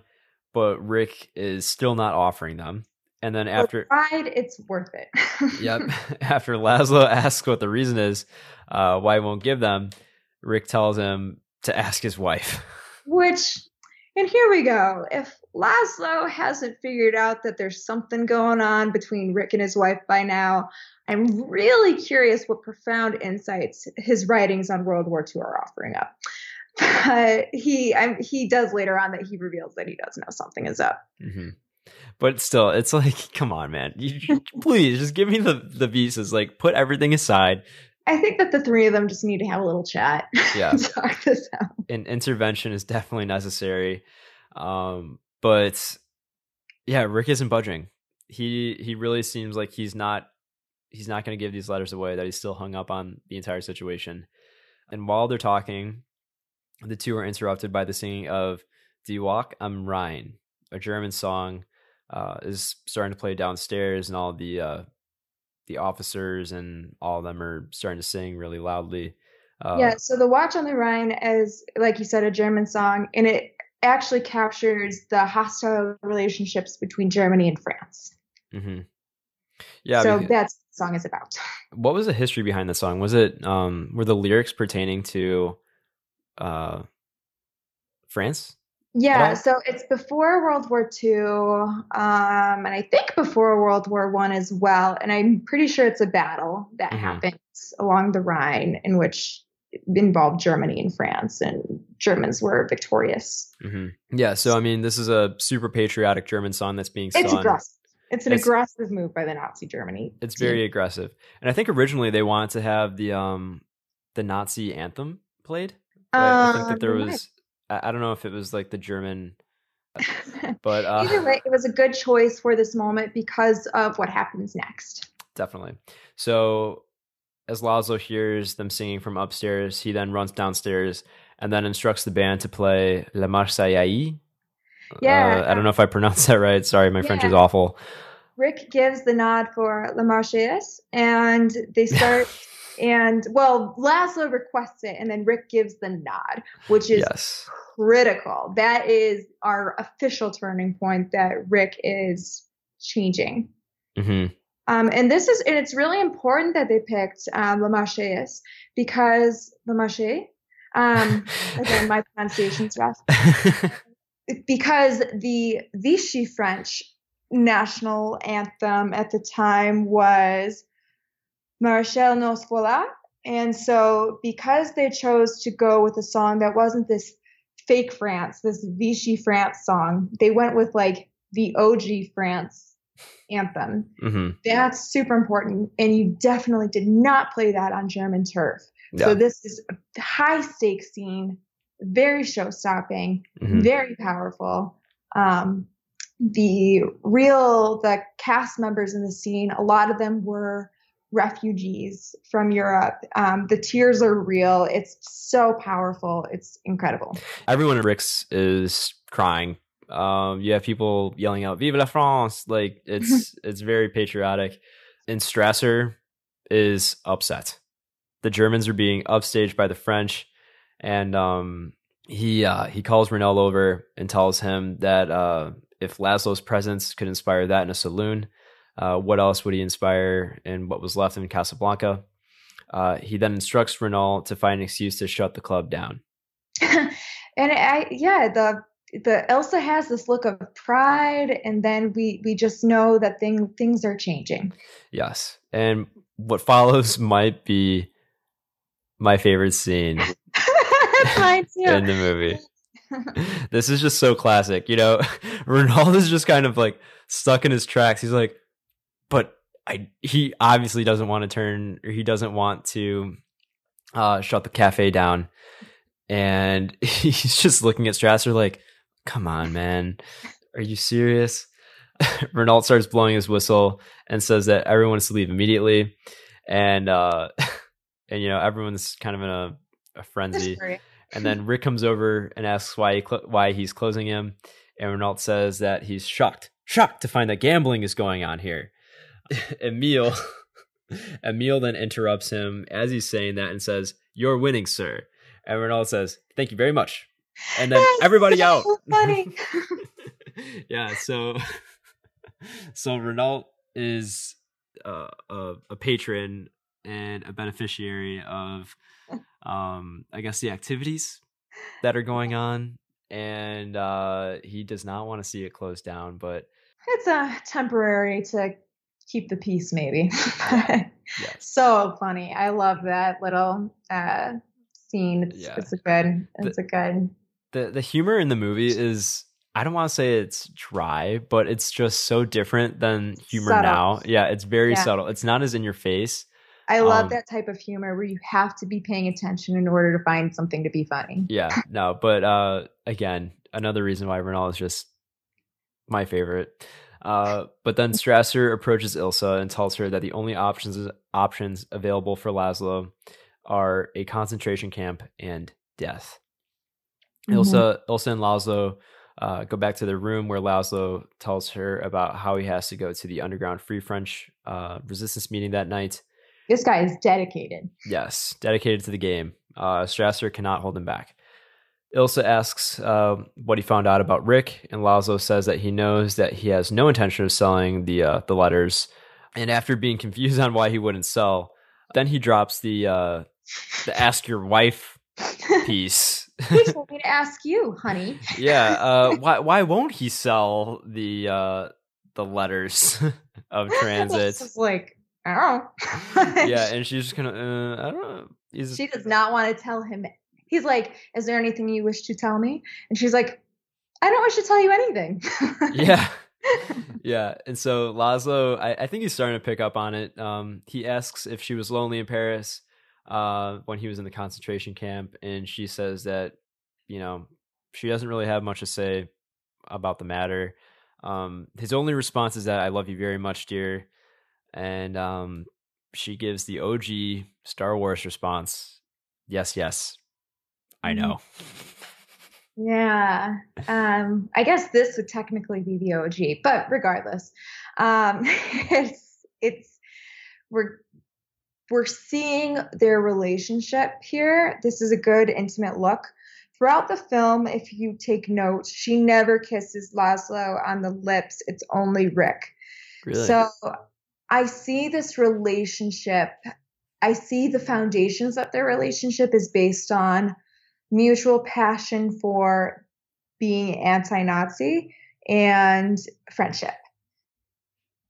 And I'm seeing that, like, when they're in dire straits, which they are right now, that these are the core of what they're going back to between the two of them. Definitely. And I guess if Laszlo didn't realize it before, he definitely knows now that something is up between uh, her and Rick. Yes. so after Laszlo leaves, um, he starts, you know, going away to his meeting. Uh, we see Ilsa start to grab her coat, and she is out the door too. Uh, the next scene, we see Rick and Carl examining their finances for how long he can stay closed. And Carl tells Rick that he's about to leave to the meeting, and Rick cuts him short and he says, Don't tell me where you're going. The two say their goodbyes. Uh, Rick heads upstairs, and when he opens the door to his room, he sees Ilsa call. Who he sees Ilsa, and she calls out to him, Richard, like she used to in Paris. Oh, Yeah, she old know- Richard. Yeah, she. These women are are you know they're clever. They're they know She's how to. feminine wiles. yep. He then knows right away uh, the reason why she came was to to grab these letters of transit, and she asks him to put his feelings aside for something more important, something that he is fighting for too. The world. Com- completely valid. Like, if you're Rick, if you're anyone, you're you're you're watching this and you're like Rick. Come on, Yeah, he's taking his revenge on the world. That was rough. And that hopefully maybe put some things in perspective for Rick. So she's using everything she's got, Yep. every ounce of logic to show him to basically grow up. depending on how important Laszlo is to uh, the entire Allied cause, uh, and I guess their overall war strategy and resistance strategy, a huge player in the game might just end up dying because Rick's feelings got hurt. Yeah. in the grand scheme of things, but I, I think it's also pretty important to to note what Ilsa said. It's something that he is fighting for too.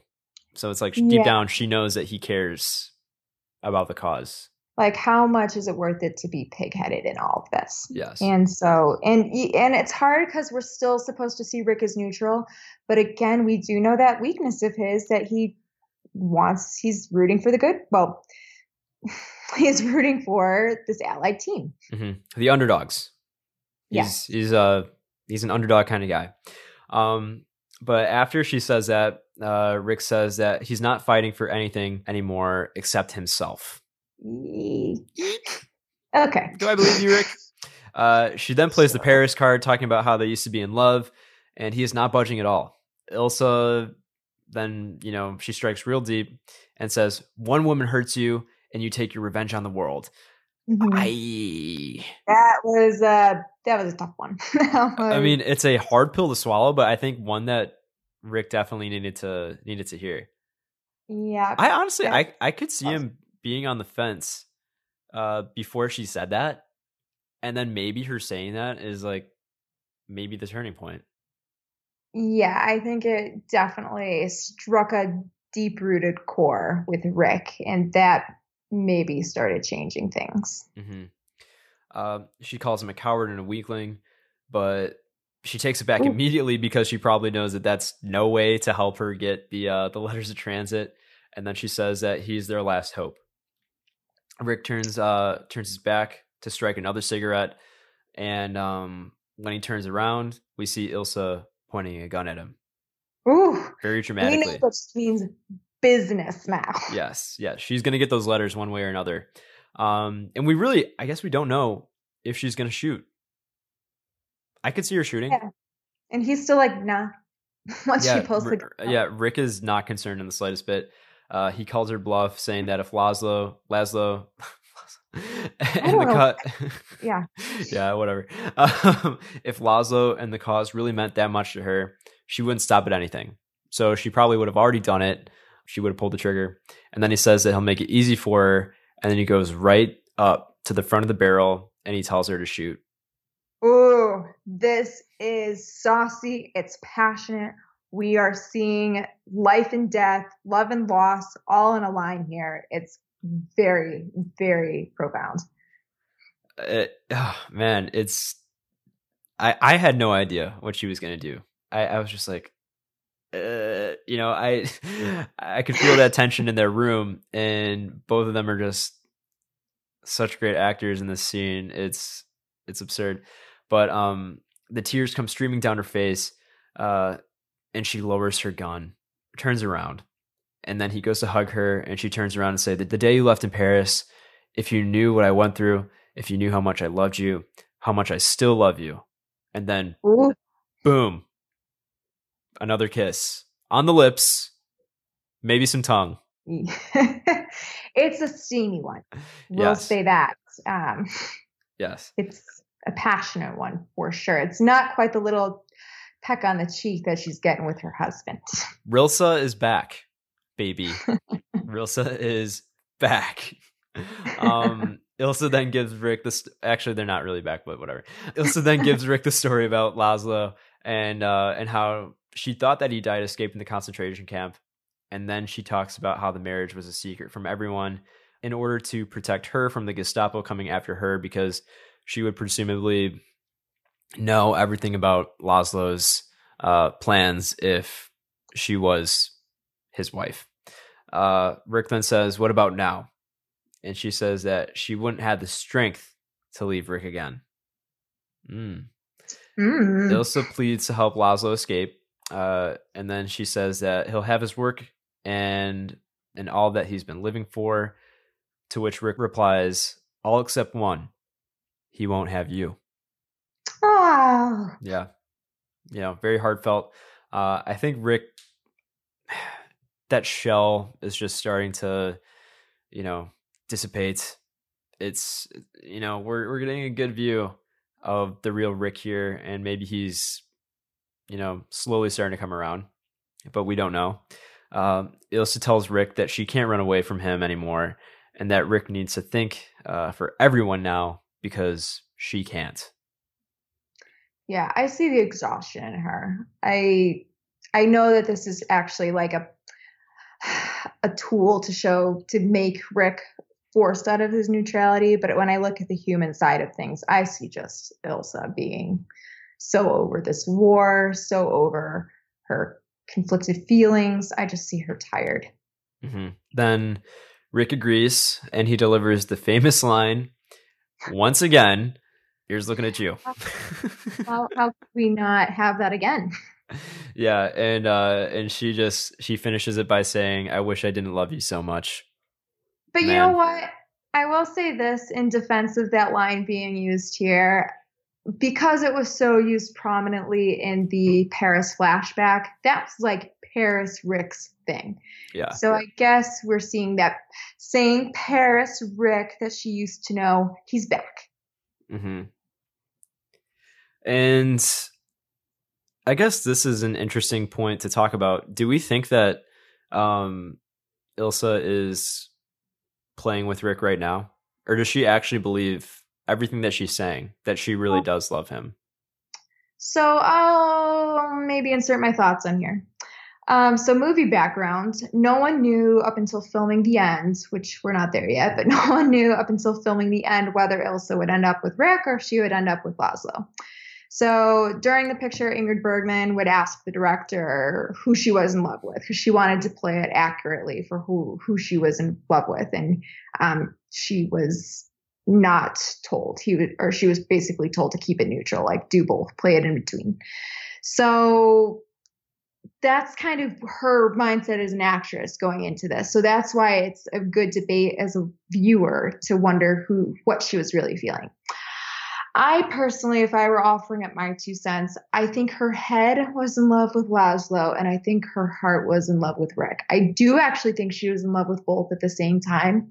I think that she had this like it makes sense mentality with Laszlo. Like they've been probably been friends for a while. They clearly have a friend group. They clearly have the same kind of work passions and interests.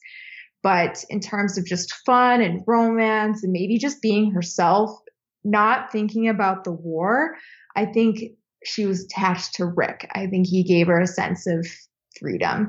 So, heart to me, heart with Laszlo, head with Laszlo, heart with Rick for mm-hmm. Ilsa. And I, I really genuinely do think she had feelings for both. I really do.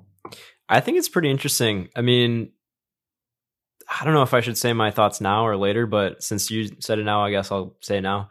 I think that it's I think Laszlo is I think more of a true love. Interesting. Like like I I remember her saying just about like I guess the backstory of hearing about Laszlo, uh, like hearing his cause and then finally meeting him. Mm-hmm. I, I, mm-hmm. think there was a little bit of an aspect of, um, I mean, there's definitely respect for what he was trying to do. Uh, I think that she was probably just so sad about Laszlo dying that you know Rick just offered her some solace like after probably dealing with like her emotions of thinking that he died. I don't want to say that Rick's a rebound, but like I, I think I think they definitely had like genuine feelings for each other. But I think that it, it's kind of like just to make another movie parallel, The Castaway with Tom Hanks. it, it's it's like you think your husband dies, and then you just kind of live your life after that, and then mm-hmm. you find out that he's alive again, and your life kind of blows up. But yeah, I actually I do see where you're coming from, and I think that's a really good perception, I guess, on the whole debate. I didn't know that about how she was instructed to act, so that's so that's pretty interesting too. Yeah, it's so yeah, I I feel her conflict. I see both. Mm-hmm. I see both. Yes, and so after they kiss again, the next scene we see Laszlo and Carl running away from the police, and they hide inside of Rick's. Rick is upstairs and hears all this commotion and calls Carl upstairs, and then he orders him to take Ilsa home by the back way, the the stairs in the back. Rick then goes downstairs to meet with Laszlo, and the two converse about the cause. And Laszlo tells Rick that he sounds like a man trying to convince himself of something he doesn't believe in his heart. He says, Each of us have a destiny for good or for evil. And then he asks Rick if he knows that, quote, he's trying to escape from himself, quote. Mm-hmm. Very tense scene. I didn't know that there was some sort of actor feud between mm-hmm. Laszlo and and Rick. Yeah. So, um, again, I feel so gossipy talking about these rumored events from many, many years ago. That's what we're here for. But, I mean, they're not going to get upset about it. But the rumor has it that, yes, that Bogart and Bergman um, were not the biggest fans of Henreid, um, who played Laszlo. So, and yeah, it comes through a little bit. However, like that actor in real life, Henreid did was pretty anti-fascist himself, so I think that he, that was a good fit for him for the role. Mm-hmm. Um, but yeah, there was there was a lot of tension between Bogart and Henreid. Um, so I think that that actually does a really great job of translating to the screen and making it feel more authentic. Yeah, I think that uh, it's just funny seeing the relationship between the two. Um, Henreid apparently thought that Bogart was a bad actor, and yeah. um, yeah, and Bogart thought that Henreid was a prima donna. So yeah. there you have it, a little bit of a rivalry on set. And Henreid, like, I'm pretty sure, specifically requested top billing. Yeah, so I think he I think the catch was he wouldn't do it unless he was in the top three build. Oh, uh, okay. But yeah, still top billing. Yep. So I mean, he got that. He's obviously Laszlo. Um, I'm uh, thinking the other actor that they were interested in playing him, but that also would have been a good fit. Mm-hmm. Yeah, so Laszlo then tells Rick that he knows that he's in love with Ilsa and that he's known since the moment they sat down in the cafe. He hopes Which, maybe. yeah. do you do you think he knew? Do you think he knew? Um, it's hard to tell. I don't. I don't know how um, oblivious this man really is, and how much he was playing it cool or not. he just strikes me as a very mechanical person, very much not a romantic. Um, and I think that maybe he did know, but he wasn't bothered by it. Yep.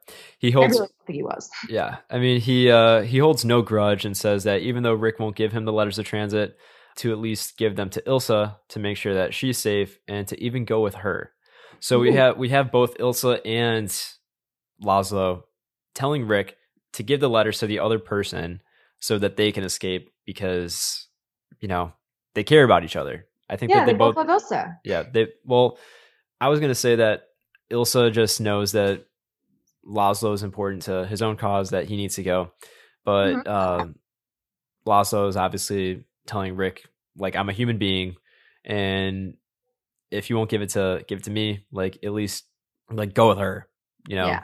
to make sure that she gets out. Yeah, so it's um you're seeing uh, the epitome of this love triangle mm-hmm. coming to light here.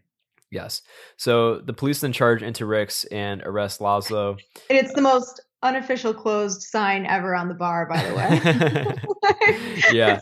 It says like closed by order of the prefect of police. Like handwriting. yeah, yeah. It's just, it's just ridiculous.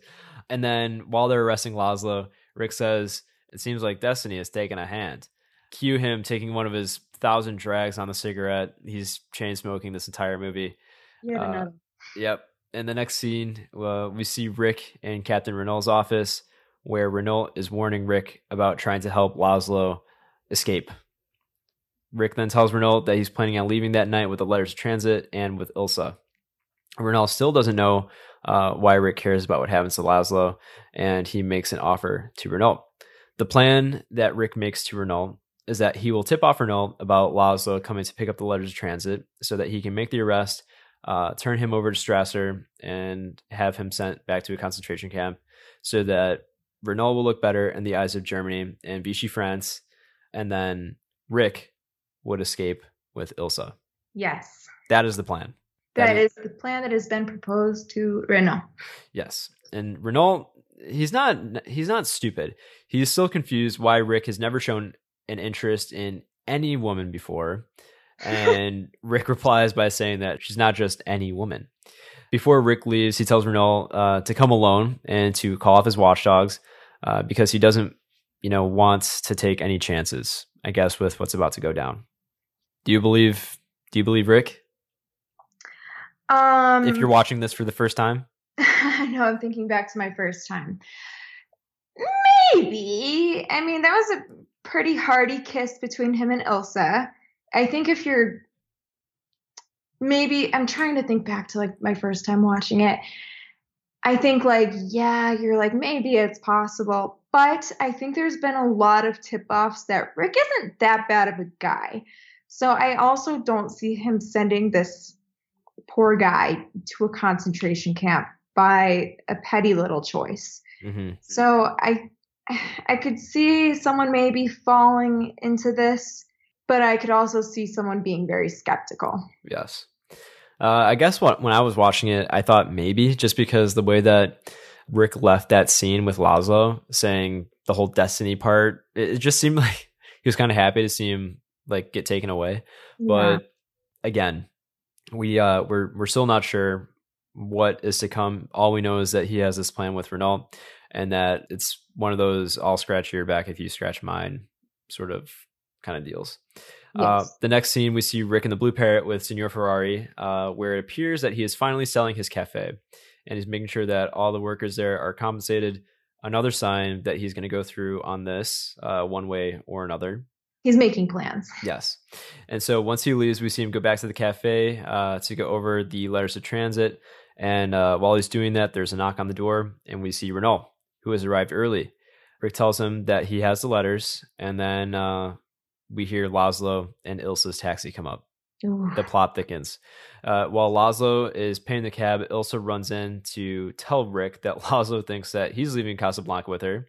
and Rick responds by saying that he'll tell them once they get to the airport. She's probably like, What is going yeah. on? Like, if I were Ilsa, I would be just so confused. And so after that, we see Renault uh, hiding behind a corner, waiting for Laszlo uh, to take the letters from Rick.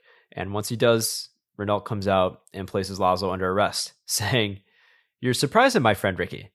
The explanation is quite simple. It seems that love has triumphed over. Vir-. And then, right as he's about to say virtue, Renault turns around and we see Rick with a gun pointed right at Renault. Dun, dun, dun what is going on? I thought they were going to do my poor boy Renault. I was I was so scared. Rick tells him to sit at the table, and then he tells Renault to call the airport. And while he does that, he reminds him that he has a gun pointed right at his heart. To which Renault replies, "That is my least vulnerable spot." so cheeky. I love it. Renault picks up the phone and dials, and he says, "Hello, hello. Is that the airport? This is Captain Renault speaking." There will be two letters of transit for the Lisbon plane. There is to be no trouble about them. But there's one major key to this scene. He is not calling the airport. He's actually calling Major Strasser. Ooh. yes. And so Major Strasser is uh he's on the other line and he's super confused. He's like, I'm not the airport.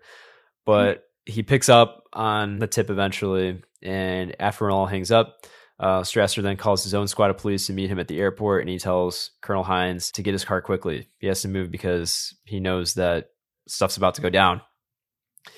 And after that, we are then taken to the airport, and we see Rick tell Renault to fill the names in himself. Uh, good touch, good touch. And to make them out as Mr. and Mrs. Victor Laszlo.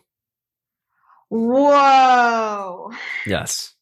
Shocked. Yes. So so they're off. Um Rick will not be departing with them.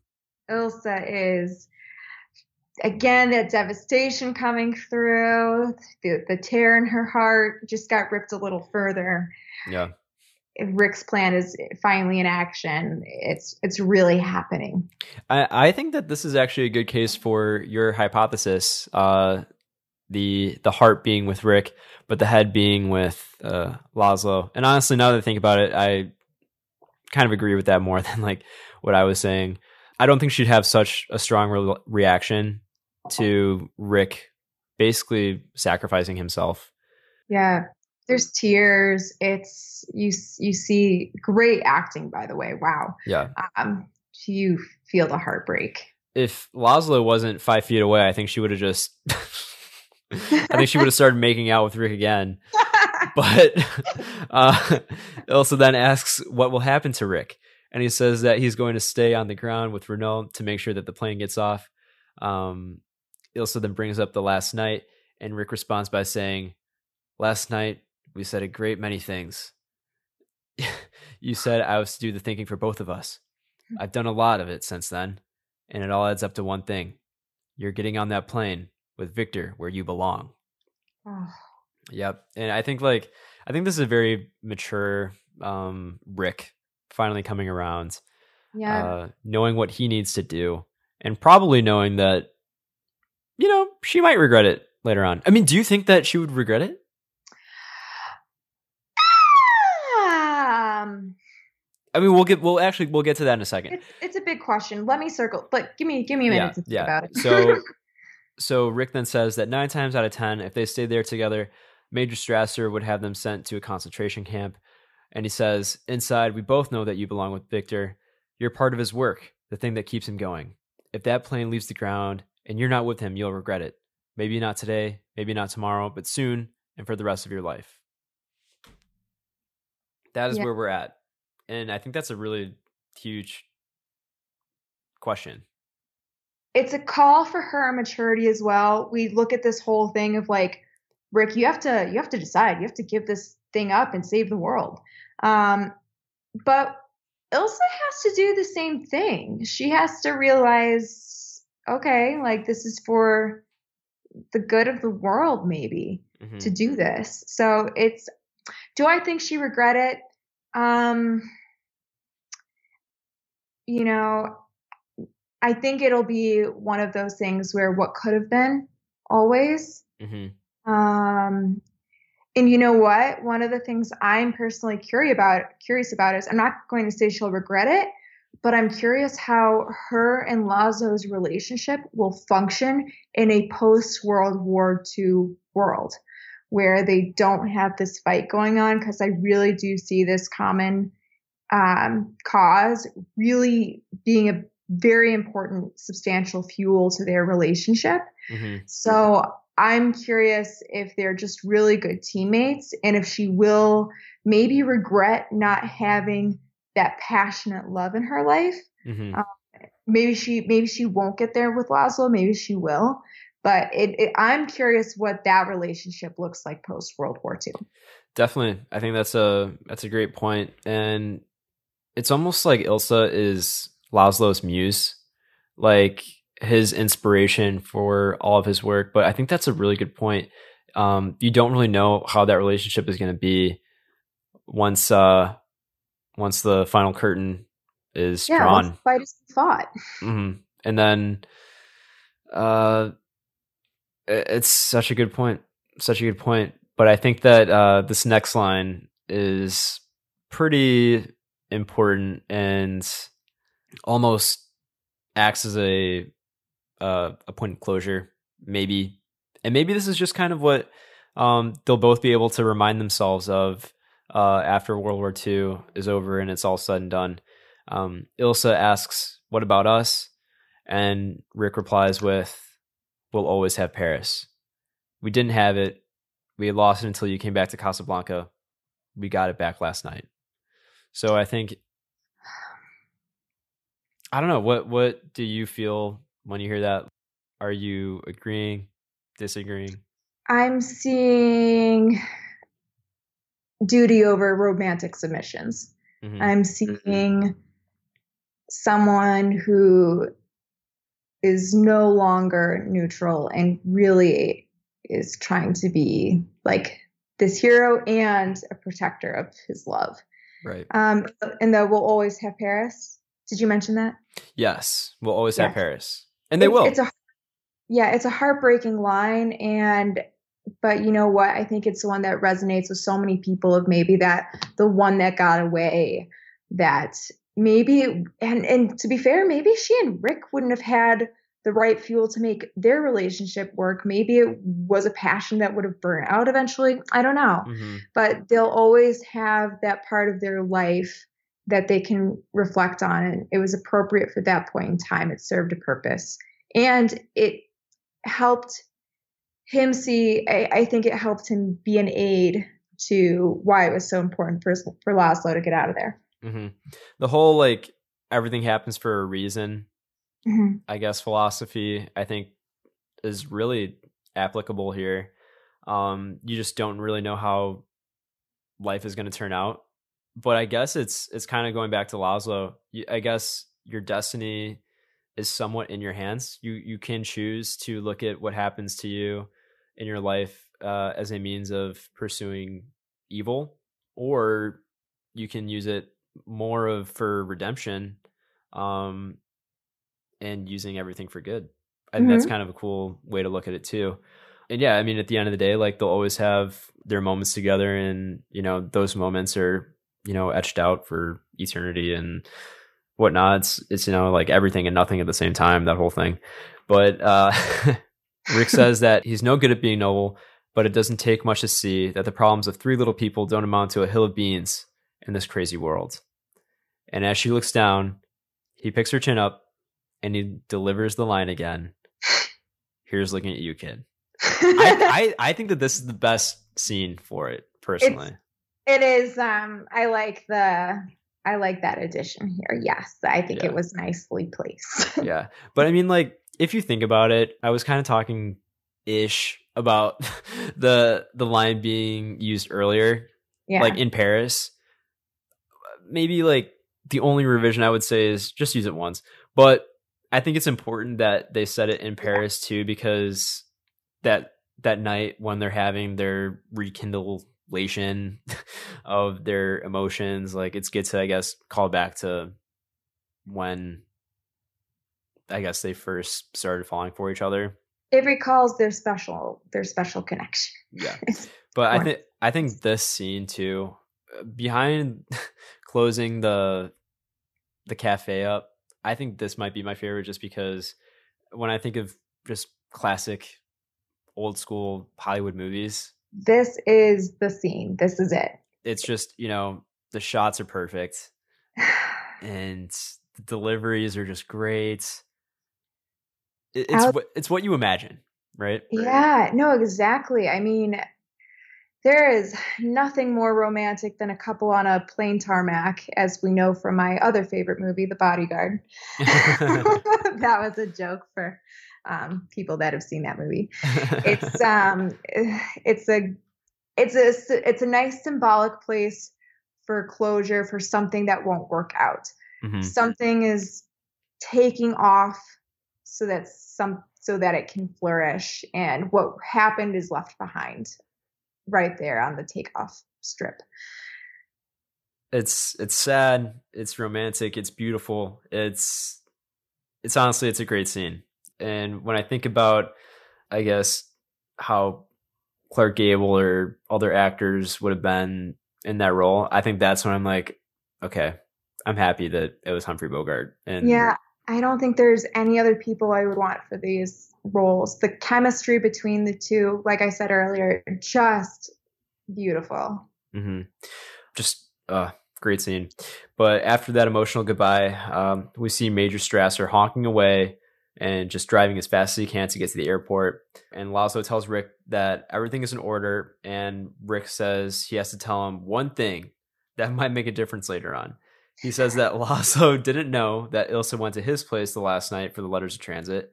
He says that she tried everything to get them and nothing worked. He said that she tried her best at convincing him that she was still in love with him. She went through like all stages of grief in her convincing process. and I guess it's like, do you really need to hear that? Will that make that much of a difference? Eh. If, if, you're Laszlo? Eh. Maybe. that, that's why I'm like, maybe that was just one last moment for Rick being like petty. And it's like, by the way, she came back last night and uh, we made out for half an hour. it's like, bye. Thank you for that. We're going to have a great plane ride to Lisbon. yeah, yeah. Not a word was said but um, yeah. Regardless, appears it appears like Laszlo. He's either the most understanding guy in the world or the most oblivious guy in the world, or um, just like the most like. I really don't think he's like a mushy guy. I really yeah, he's, he's just like just, he's like, man, you guys had feelings. Yeah. All right. really dedicated to his work. Yeah. He's a workaholic. Yeah, that is a that is duty over love, 100%. Mm-hmm. uh, but he says that he realizes that those feelings were over long ago. Hmm. And Laszlo says that he understands. So, or no, no. Rick says that he realized that those feelings were over long ago, and Laszlo says that he understands. Yeah. So. Yeah. Yeah. There, there you go. Uh, Rick and Laszlo then shake hands, and Laszlo says he welcomes him back to the fight, saying that this time he knows that his side will win. This is one of my favorite lines in this movie. I don't really? know why, but I think this is so cool considering the context that the outcome of the war hasn't happened yet. It's 1942. We don't know that the Allies are going to win. Oh, but oh, yeah. I love just like the this time I know we'll win. That installs hope Ooh. in the audience. Ooh. That makes you patriotic. Ooh. It makes you want to sign up for this war and fight because you're seeing Rick fight the fight, and it's like, I will too. Yeah. It is perfect. And that's why, part of why I feel like this line captures why this movie was so successful. Um, I, again, so cool considering that the end of the war hasn't happened yet.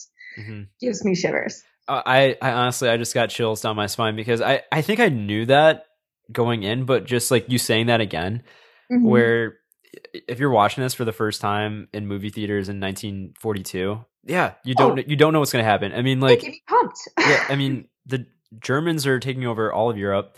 Um, seems like all of Asia is taken over by Japan.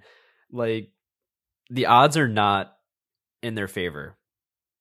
I would say at all they really are the underdogs and we don't know it's just yeah. it, but we feel hope and it is just so strong in this moment. It made me feel so good hearing that line. Yeah no they uh they called their shot and um and they delivered. But the uh the plane you know starts to get fired up and Laszlo asks Ilsa if she's ready. Uh they are very nonchalant in the way that they go to the plane. Um Rick tells them that they should hurry and, it's a saunter. yeah, and honestly, they're they're taking their sweet time uh, going over there. But Renault has been in the background this entire time. Uh, he's looking on and he goes, "I was right. You are a sentimentalist." Um, he then says that what is coming for them will not be pleasant, and that he has to arrest him uh, as soon as the plane takes off. Yep. Strasser is then coming in really hot and asks uh, what the phone call is about. Renault tells him that Laszlo is on that plane uh, that's ready to take off, and Strasser's asking why Renault, you know, isn't stopping it.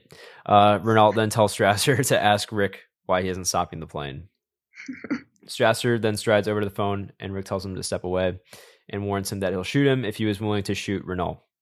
Uh, Strasser goes over to the phone anyway and calls for the radio tower. He pulls out his gun towards Rick, but Rick is quicker on the draw. He shoots Strasser down, and right after the French police arrive on the scene, Renault tells the police force that Major Strasser has been shot.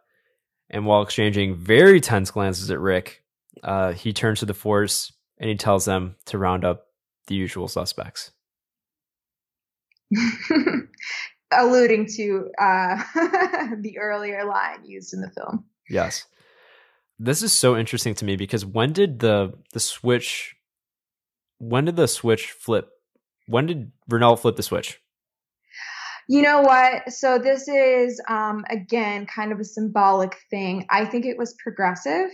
Um, and again, it speaks to the larger issue of uh, what Vichy France is and what it means to be French during this time.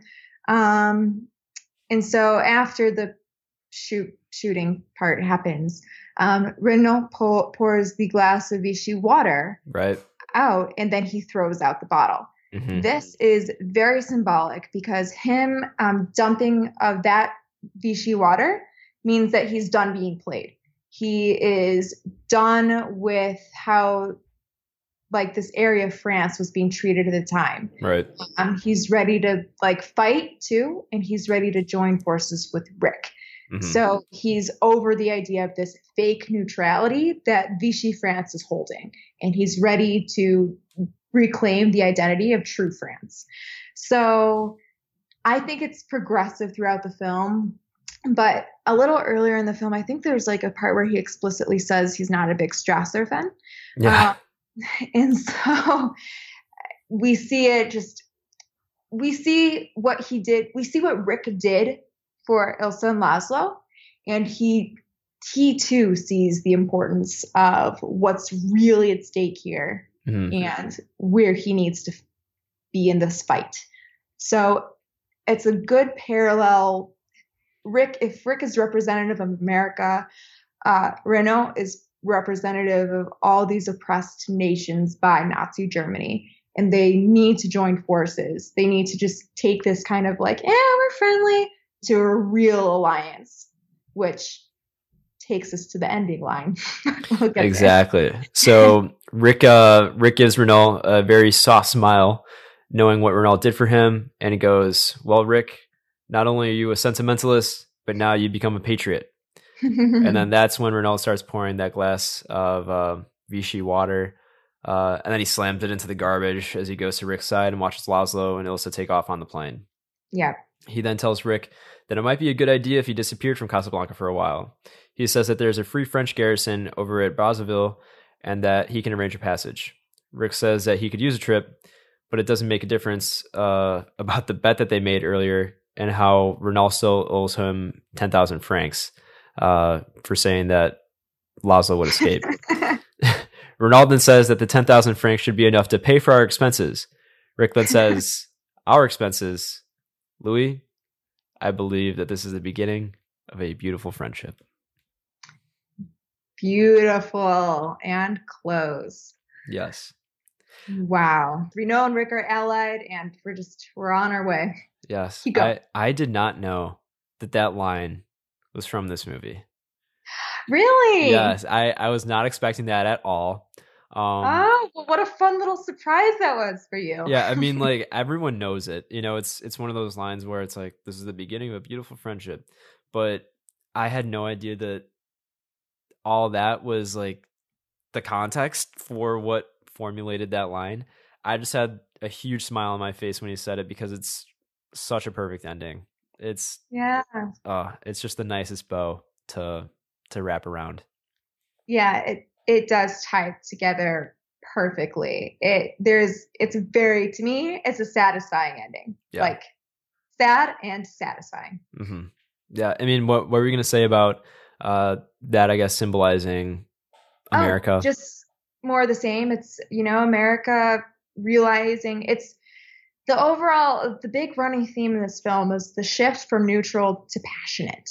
Um, and it's the importance of America seeing um, their role in this war and why they need to be part of it and how important it is to be allied with people with common interests. Mm-hmm. So it's it's a great just call to action for Americans at the time. It's a great, just it has a lot of emotional stake in it. Um, just all incredible, both of a movie in and of itself and symbolically. Mm-hmm. I think it's balanced just right. I mm-hmm. think it's just right between just like the actual story itself and I guess the meta message that it's trying to send to mm-hmm. The population as a whole. Yeah. Yeah. I mean, do you have any final thoughts uh, on the themes or things that it sort of says that could resonate and relate to things now? Or we see luck, we see the importance of not, or we see the the implications of not taking sides, and we see the power of taking sides. Rick is one very small person and he makes a difference. So when we think about today and in consideration of the current political climate, you know, think about you as just one person being able to make that impact and speak your truth and living out what you your values and what you think is important. So it's, I think this movie, the theme of that was just as important then as it is now. And again, aged beautifully. We can look to this movie again and again for inspiration for taking a stance on what we believe in. Definitely. I I agree with all those points and I just had such a fun time watching this. Uh, yeah, no, it was like I said before, it was it was kind of hard the the first watch through without any sort of knowledge, I guess, about what it was going to be on. But a second watch through, or even just reading about it beforehand, it will make you appreciate it so so much. I loved it, and lovely yeah. slice of history. Highly recommend checking it out if you haven't seen it or if you haven't watched it in years. Mm-hmm. So worthwhile. Um, wonderful, wonderful film. Yes. Uh, Emma, parting thoughts?